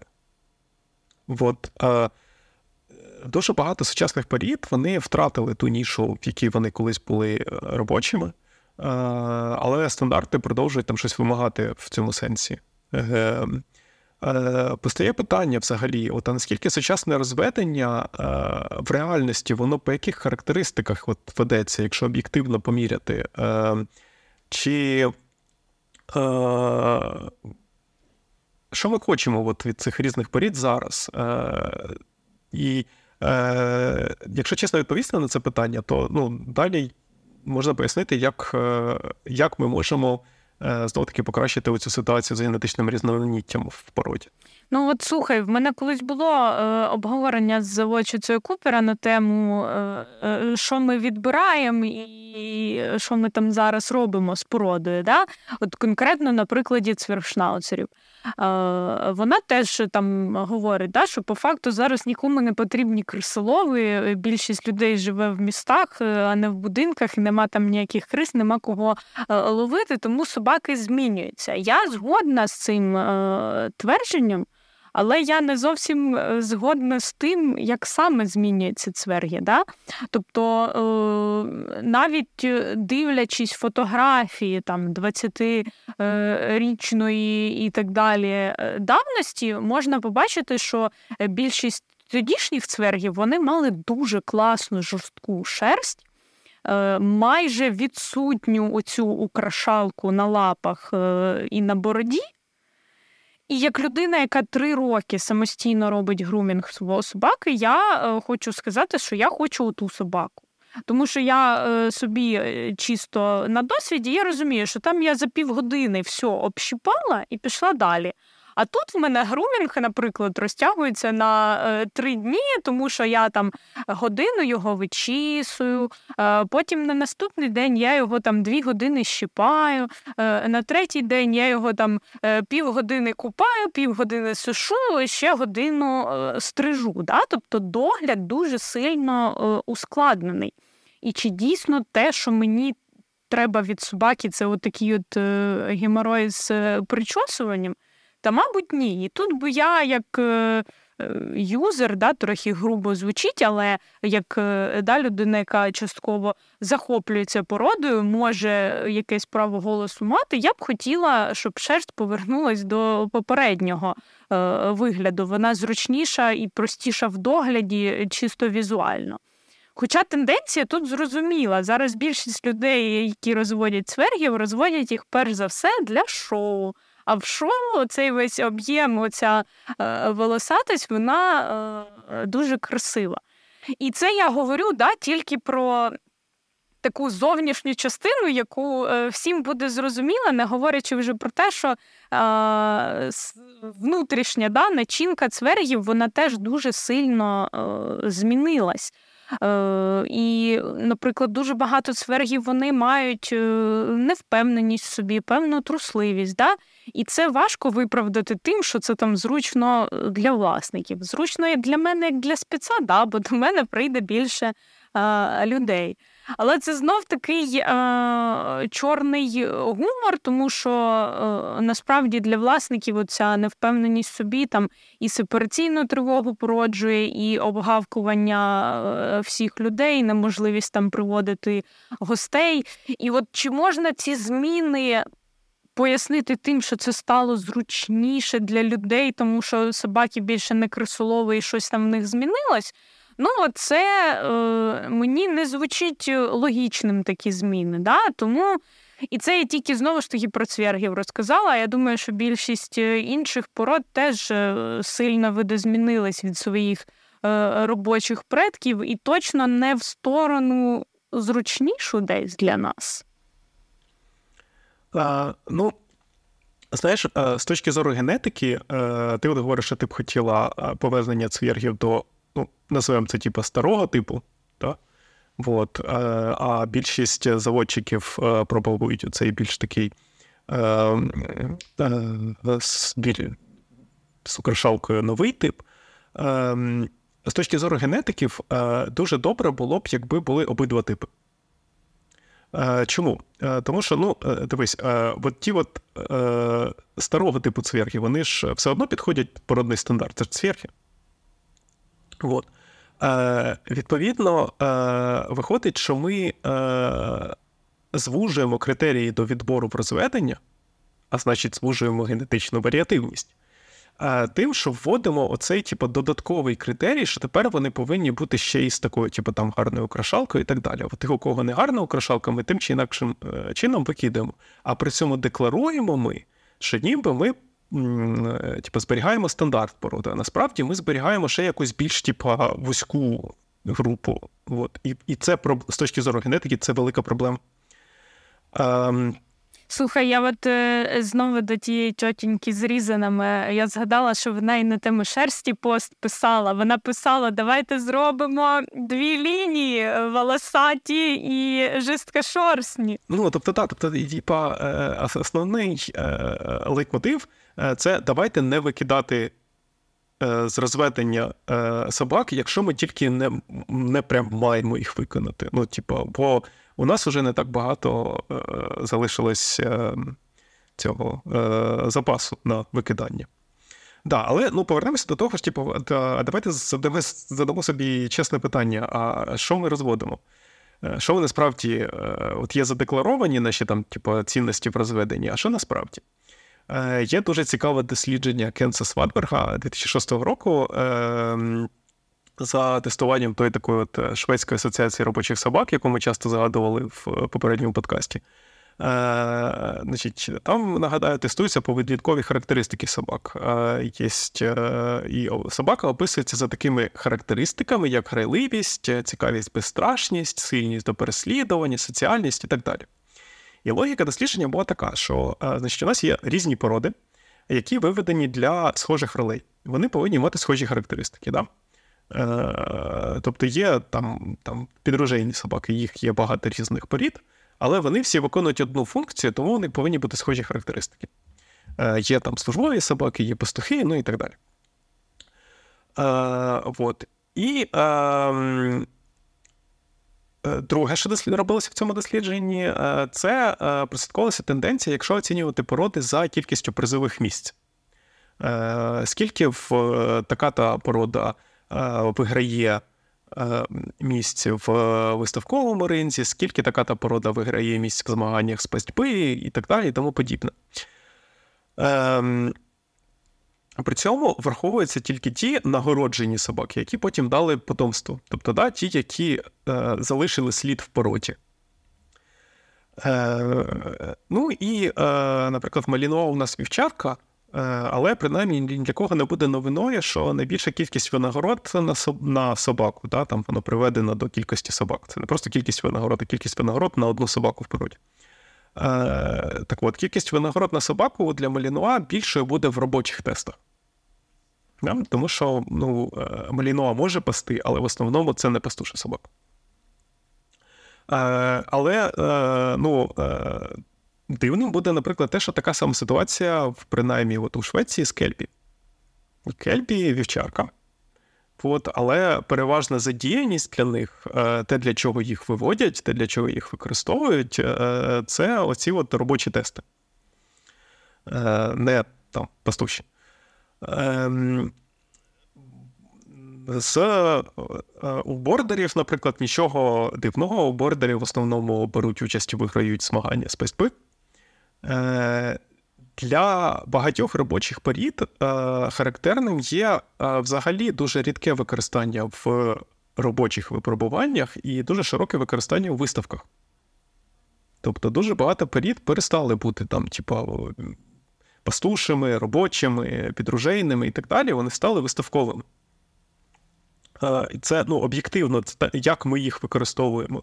Це не якась типа, спроба сказати, що от це погано. Та, Давайте без без типу, оцінки це погано чи ну, давайте просто по факту, як ми використовуємо породу. Е, І ще можна подивитися, як е, корелює результативність порід в тих чи інших змаганнях, чи в тих чи там, типу, у виставках і так далі, з характеристиками от в цих от тестах на поведінку. Е, Тобто це така спроба оцінити, а оцей розведення під виставку, чи розведення під там тести, чи розведення під ще щось, вона переваги яким Е, якому характеру собаки надає. І виявлено, що, наприклад, успішність в робочих нормативах характер... Е, корелює з високою там грайливістю. От Успішність у виставках корелювала з низькою грайливістю, е, низькою оцією от безстрашністю і низькою соціальністю. Тобто це собака, така, яка, ну, те, що зараз прийнято описувати, як е, там ми тут недавно сміялися в чаті про те, що е, для спостерігача Соня дуже спокійна собака, хоча вона просто ну, загальмована. Е, тобто, оці от характеристики да, низької грайливості, низької безстрашності, низької соціальності, вони корисні для собаки, скоріш за все, яка бере участь у виставках, тому що вона буде знаходитися в такому стресовому середовищі, і від неї вимагається зберігати зовнішній спокій. От. І те, це те, що ми насправді наплодили в цих собаках. Це от реальні е, результати, типу розведення. Ем, а популярність породи в цілому, тобто кількість реєстрацій на рік, тобто наскільки така порода е, використовується, ну, основне використання у більшості собак це домашні улюбленці. Е, І оця от кількість реєстрацій на рік добре корелює з високою соціальністю та високою граливістю. Ну, знов таки нічого нового. Ми всі любимо собачок, які нам радіють, які з нами граються, які там веселі і так далі. Ем, е, Ну так, звісно, і у такого статистичного аналізу є купа обмежень, про які ми говорили от якраз попередній раз. Е, але в цілому картина, от принаймні для Швеції, така, що е, навіть робочі породи зараз успішно працюють не тим, ким їх колись там виводили, і ким їх прописали в стандарті. А більшість порід взагалі працюють, от їхня типу, робота, яка у них залишилась, це виставкова собака. Ем, І це намаг... всі ці використання вони накладають на е, собак якісь свої вимоги, якісь свої обмеження при допуску в розведення. А виявляється, що типу, от, е, роль собаки і домашній улюблені це взагалі щось третє. Це типу, і не робоче, і не виставкове, це інше. Ем, і е, теперішня от ситуація, оця от з породистими собаками, е, це те, що про що ми ще не говорили, про те, що е, насправді е, жорсткість відбору, е, як не дивно, особливо для шоу порід. Е, хоча здавалось би, що типу, от жорсткий відбір він асоціюється з робочими собаками. От, типу, там ми прям дуже. Але насправді, з точки зору генетичних даних, які зібрані, з точки зору там, того ж коефіцієнту інбридингу, який зазвичай нижчий для от тих порід, які робочі. Е, Тому що там практики розведення значно більш широкі такі. Е, він показує нам, що ми е, для більшості порід дуже сильно і дуже жорстко звужуємо рамки відбору в порівнянні з е, задекларованими цілями цього відбору. Що ми можемо нічого не втратити е, в ефективності цього нашого відбору. Е, і е, розширити, допустити в розведення більше собак. Е, це знов таки і частково знов таки підтвердження тої думки про допущення носіїв і так далі. Це і про те, що, мабуть, потрібно якось стимулювати допущення в розведення собак, які, можливо, не зовсім відповідають поточній там, типу, шоу-моді. Це от про це все. Ну, а друге, що я хотів би поговорити про, типу, наскільки е, наші, наш цей жорсткий відбір він насправді щось е, нам дає, крім очевидних негативних наслідків, про які ми тут дуже широко говорили. Давайте уявимо, ну, там, типу, про виставки говорити важко.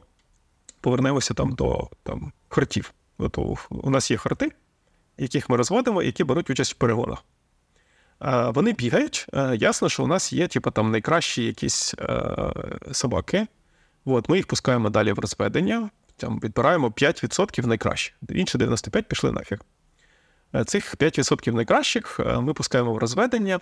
Е, забудемо поки що на момент про те, що, можливо, там у декого з них їхній низький результат був пов'язаний не з поганою генетикою, а з поганим тренінгом чи з поганим там, типу, дієтою і так далі. Поки що про це забудемо. Поки що у нас характеристика вона наслідувана, у неї висока наслідуваність. Да? Ми відбираємо цих найкращих пускаємо їх цуценят знову таки в перегони, ну, коли підростуть. От, І вони показують нам ще кращий результат. Тобто характеристика наслідувана. Ми знову відбираємо найкраще, що кінець кінцем станеться. Кінець кінцем у нас наслідуваність характеристики, і це реально знов таки описана тенденція, знижуватиметься. Чого? Того, що е, ми поступово таким чином призведемо до того, що у нас в породі, в принципі, вже е, ну, переважно дуже класні гени з точки зору там, типу, успішності в перегонах. Е, але у нас все одно будуть собаки, які будуть бігати краще і гірше. Але це вже буде зумовлено не генетикою. Це буде от вклад. Е, по мірі того, як ми звужуємо цей наш типа, генетичну варіативність, наслідуваність цієї характеристики почне знижуватись не тому, що щось зламалось з наслідуваністю, а тому, що з точки зору генетики вони вже всі е, хороші. І сильніше буде виражатися вклад е, да, типу, тренінгу, ну, не генетичних факторів, які ми не можемо наслідувати. які...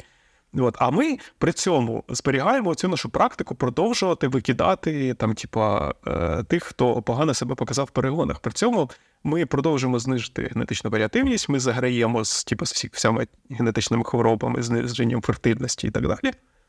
Але для чого? Уже ніякого ефекту це не дає. От для багатьох сучасних порід е, продовження, е, типу, от ми продовжуємо покращувати породу, Е, Ні, ви вже не покращуєте нічого. Ви вже просто ви займаєтесь тим, що називається overbreeding. Е, Типу, ви підвищуєте оцей коефіцієнт спритності для.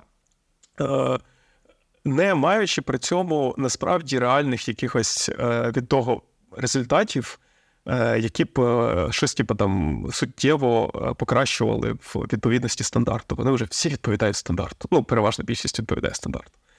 Ем, і ем, ну, собаки ж не єдина тварина, для якої ми займаємося цим от селекцією. Е, І для більшості свійських тварин е, стабільні породні ознаки це 10%, е, це коефіцієнт інбридингу на рівні 10%. Да, типу, тобто для собак ми, ми їх вже занадто сильно намагаємося зберегти, і цього вже не треба робити. Ну і е, собаки. Чому собаки такі унікальні? Тому що, е, як на мене, собаки існують в такому трошки підвищеному стані, е, коли це, ну, ясно, що собаки це не люди, але це вже і не зовсім тварини. Це такі наші друзі. Е, І, типу, от ми да, типу, да, для свійських тварин 10% інбридингу, але це ж не кінь, це не собака, там корова це не собака, собака це щось.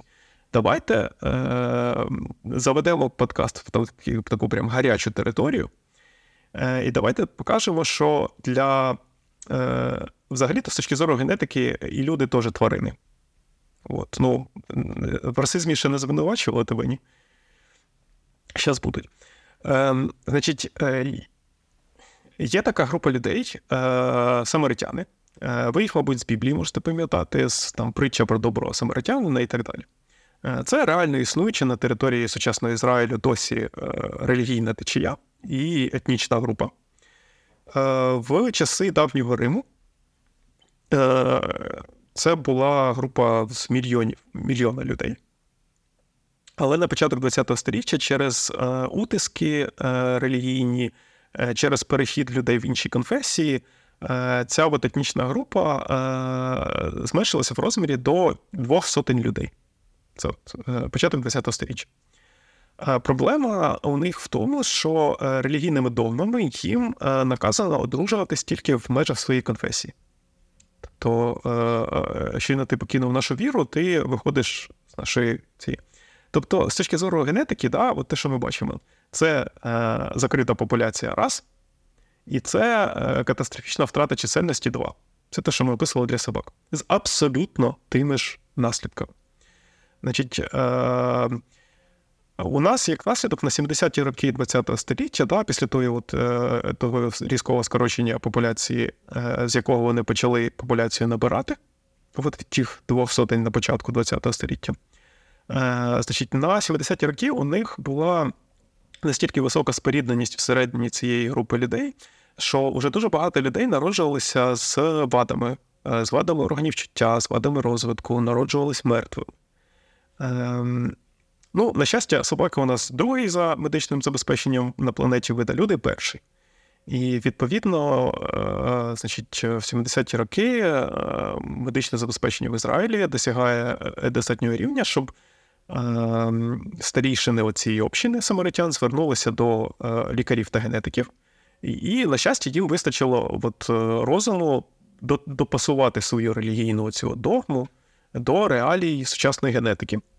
Е, І е, е, вони е, тепер у них шлюби всі відбуваються не тільки за рекомендаціями старішин, а ще й обов'язково за результатами генетичних тестів. Тобто е, перспективне подружжя приходить в лікарню, їх тестують, і лікар каже, що типу, там, вибачте, у вас високий шанс мати дітей з вадами розвитку, ви ні. Да, Приходь, прийдіть з кимось іншим. Ну, оскільки це релігійна, якби. Е, організація, то там, в принципі, це поширена практика цих шлюбів за е, наказом старших. Е, тому, ну, типу, шлюб за наказом старших з іншою людиною це не щось таке дивне. От. І е, друга е, якби, е, річ, яка допомогла їм, це те, що за їхня релігійна оця от, релігійні норми вони дозволяють аборт. Тобто, якщо незважаючи на те, що генетики е, одобрили е, от це подружжя, е, вони зачинають дитину. Якщо у плода виявлені уже якісь вади, якщо виявлено, що дитина може народитись мертвою, або дуже хворою, то дозволено аборт. І аборти проводяться. От. І е, я розумію, що це звучить прямо як Євгеніка якась зараз. Ну, тобто, це прям така. Е, Але от для е, релігійних лідерів цих е, самаритян е, мова йшла про реально надзвичайну ситуацію. Е, у одного з тих, хто зараз є там лідером громади, це дуже така вже старенька людина. Е, у нього якраз шлюб з його дружиною відбувся до введення всіх цих практик узгодження з лікарями та генетиками. Так от, із е, чотирьох живих дітей, та, які вижили е, у його і його дружини, от до цієї практики, троє не чують, один не може ходити. Ну, тобто, це була реальна ситуація СОС у людей.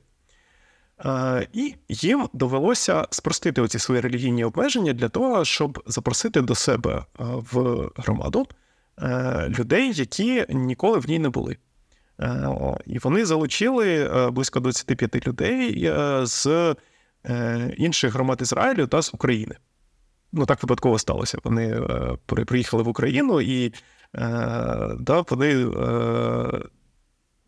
звідси привезли собі кількох людей, з якими вони е, це абсолютно добровільна якби, акція. Тобто там було погоджено, що, вибач, ти станеш самаритянином, ти будеш жити в нашій релігії, е, але ну, ти станеш там громадянином Ізраїля забезпеченим і так далі. І ну, да, це. Бачите, як важко це обговорювати в контексті людей, оці от, типу, такі генетичні які всі штуки, але це фактично приливання з іншої породи. І воно працює. Воно працює для людей, а воно працює там, де де про це ну, не те, що якось трошки стрьомно говорити, де е, дуже багато за це ти там втратиш будь-яку легітимність в науці, е, професії і так далі, як тільки посмієш про таке говорити. Але існують ситуації критичні, в яких доводиться вдаватися. Вони е, Для більшості людей ця ситуація не актуальна. От, У нас все нормально з генетичним різноманіттям на щастя. Е, але от для е, більшості собачих порід вони знаходяться якраз в ситуації от, е, самаритян. І у людей вистачило сміливості сказати, що ну, вибачте, зараз доведеться трошки побути блін, расістами та євгеніками. Ну, це ти вивів подкаст взагалі на мега новий рівень обговорення, але мені здається, що це гарна піща для роздумів. Е, тут є про що подумати, подискутувати і десь е, шукати все-таки цю точку примирення. Ну, а на десерт у нас про мальтіпу. Давай, Ваня. Да, значить, ну, Мальтіпу знов таки у нас не як якийсь, типа, щось, що ми тут пошалімуємо трошки, а просто як приклад. Ем, Я от багато протягом подкасту говорив, що заводчикам рекомендовано, та, генетики рекомендують і так далі. А хотілося б наголосити на ну, є ж типу, фактор реалістичності цих всіх рекомендацій. Да? Наскільки ми їх, типу, от, е, це ж треба в реальному світі до реальних людей е, донести. Е, І навіть для доволі чистих і зрозумілих таких от, типу, цих е, генетичних процесів, наприклад, цей от outcrossing для далматинів, знадобилося зусилля цілої групи ентузіастів. І причому, ну, банально, да, у вас ви робите outcrossing, і у вас на кілька поколінь до стабілізації фенотипу ви плодите е, купу різношерстних цуциків, е, яких треба кудись прилаштовувати. Ну, Ми вже не можемо їх просто добити. От, Це, типа, не з жалем, як було сказано. Е, безумовно, при цьому ви наражаєтесь на критику, поки у вас оці от метиси да, з нестабільним фенотипом. Ви наражаєтесь на критику як е, породної спільноти, що ви плодите дворняжок, е, так і ви наражаєтесь на критику від тих, хто там не є прихильником породного розведення, що, типу, от на вулиці повно собак на будь-який смак і розмір, а ви берете і розводите е, якихось типу, от метисів, та, типу, з невідомими характеристиками. Е, Оце все. Крім того, да, я описав ці всі інструменти, які може застосовувати заводчик. Оці от е, е, е, Estimated Breeding Values і так далі. І е, це е, вимагає багато разів, я наголошую на тому, що у нас повинна існувати оця от база даних. Яку повинен хтось е, вести. Да? Це е, повинні бути зусилля організовані великої групи людей. От, Це не всі оці от наші генетичні рекомендації заводчикам це не рекомендації для однієї людини, це рекомендації для групи людей. Е, ну, Звісно, існують якісь там, типу, от, е, асоціації, наглядові організації над заводчиками у вигляді породних клубів. Е, але я не впевнений, що вони є такою ефективною, завжди є таким ефективним майданчиком для от такої побудови е, якихось складних проєктів, їх підтримки. А все те, що генетики просять від е, породних заводчиків, це якраз ну, доволі складні проекти і практично непідйомні для одиночної людини. От. І давайте от до мальтіпу, як з. Е, до прикладу, да, от ми зараз говоримо, що там от добермани нам не з неба впали, добермани були виведені одною людиною, і цілком можливо, насправді було б, е, щоб ну, двома людьми, припустимо, та їх там групою підтримки. Е, цілком можливо було б організувати знову групу підтримки і і вивести добермана наново, отримавши типу, притік е, свіжих, е, свіжої крові в породу. А давайте глянемо, як насправді відбувається це в реальному світі. Да? Існує от мальтіпу, це ну, порода не порода, це поки що проблема в тому, що навіть за тим більш широким визначенням, на якому я наполягав, що порода це те, що відповідає певному стандарту і дає подомків того ж стандарту у Бальчипу проблема. Вони не вписуються навіть в цей, в це таке більш широке визначення.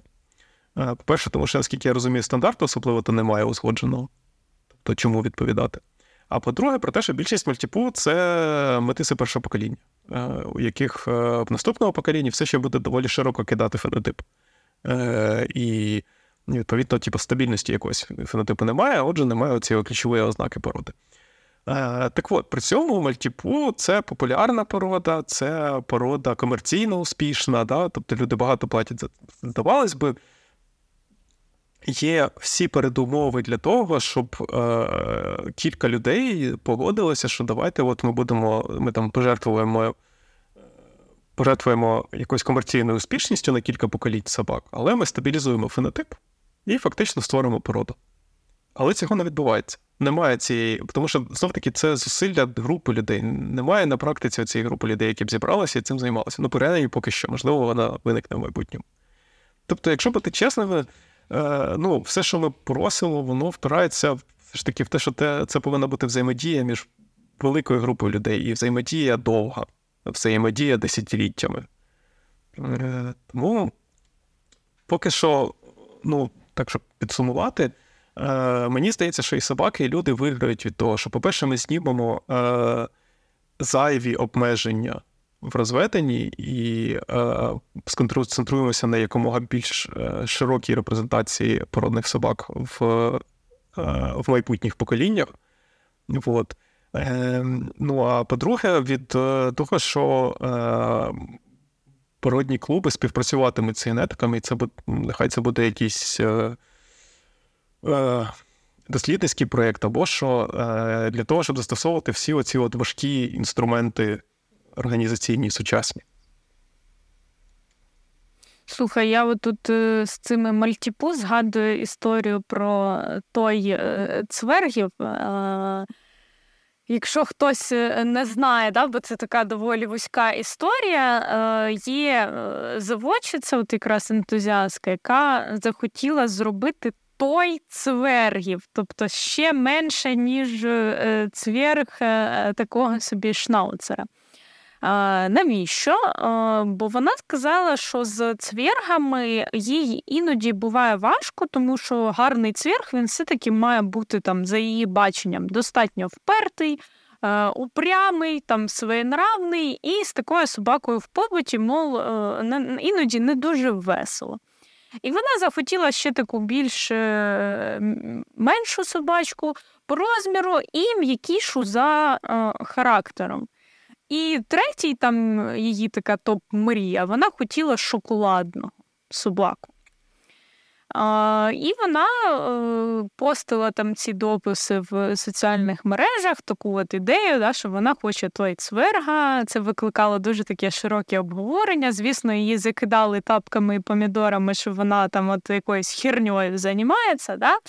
І спочатку, коли я вперше дізналась про цю історію, я теж подумала, ну, якоюсь херньою вона займається, е, але продовжила за нею спостерігати. Чесно, не скажу, скільки ж зараз в неї вже поколінь цих той а, цвергів, але е, вона змогла з її якимось дуже класним насправді підходом, чому в мене там да, змінилась думка про це приливання. Вона змогла досягнути наразі е, фенотипу зовнішнього, да, тобто це дійсно цвєрг. Воно виглядає як цвєрг, тільки менше. В них там трохи менша вага. Зовні а, вони теж схожі на шнауцера, а, і тих, що вона показує собак, їх не кидає насправді кудись дуже сильно а, по розмірам. В них жорстка шерсть, тобто вони відщіпуються, як має нібито да, відщіпуватися цвершнауцер, що він має тримінгуватися. Е, Єдине, що додалося різноманіття таке, дуже багато різних е, окрасів. Да? В неї там вже є і мерль, е, і от намагається вона зробити цього шоколадного той е, цвєрга. І от цей приклад для мене це приклад того, що людина насправді знає, що вона робить, їх не кидає так, як, наприклад, кидає тих самих е, мальтіпу. Вони виглядають достатньо е, фенотипово, е, як для того, що вона собі е, придумала. І виглядає реально достойно поваги, як на мене. Ну, тобто, да, це от, типу, Е, це те, е, те, що я казав про чесний підхід. Е, якщо людина виводить породу, фактично, вона виводить породу для ну, декоративну, породу домашнього улюбленця. Чому домашній улюбленець не може бути мармуровим або шоколадним? Ну, Якщо це вже стабільний фенотип, і з ним все добре, вона не принесла туди, типу, не зафіксувала випадково, що купу якихось генетичних захворювань, ну ок. Е, чому це не може стати породою? Чому ми типу, от, е, до там, типу, 60-х років ХХ століття було можна породи е, організовувати, а а тут уже не можна? Для мене насправді дуже велика загадка саме в її історії, кого вона туди приливає, тому що коли її запитували, вона відповіла так. Е, брудасту собаку. Я намагалась гуглити, що воно таке, але я так і не зрозуміла, е, що це за собака. Так що формула цього той цвірга залишається в секреті. Але ось така історія, яка в тому числі дуже сильно змінила моє ставлення до породи, є. Ну що, будемо закінчувати на цьому наш подкаст? Е, да, да. Все, всім до зустрічі, Па-па. До побачення.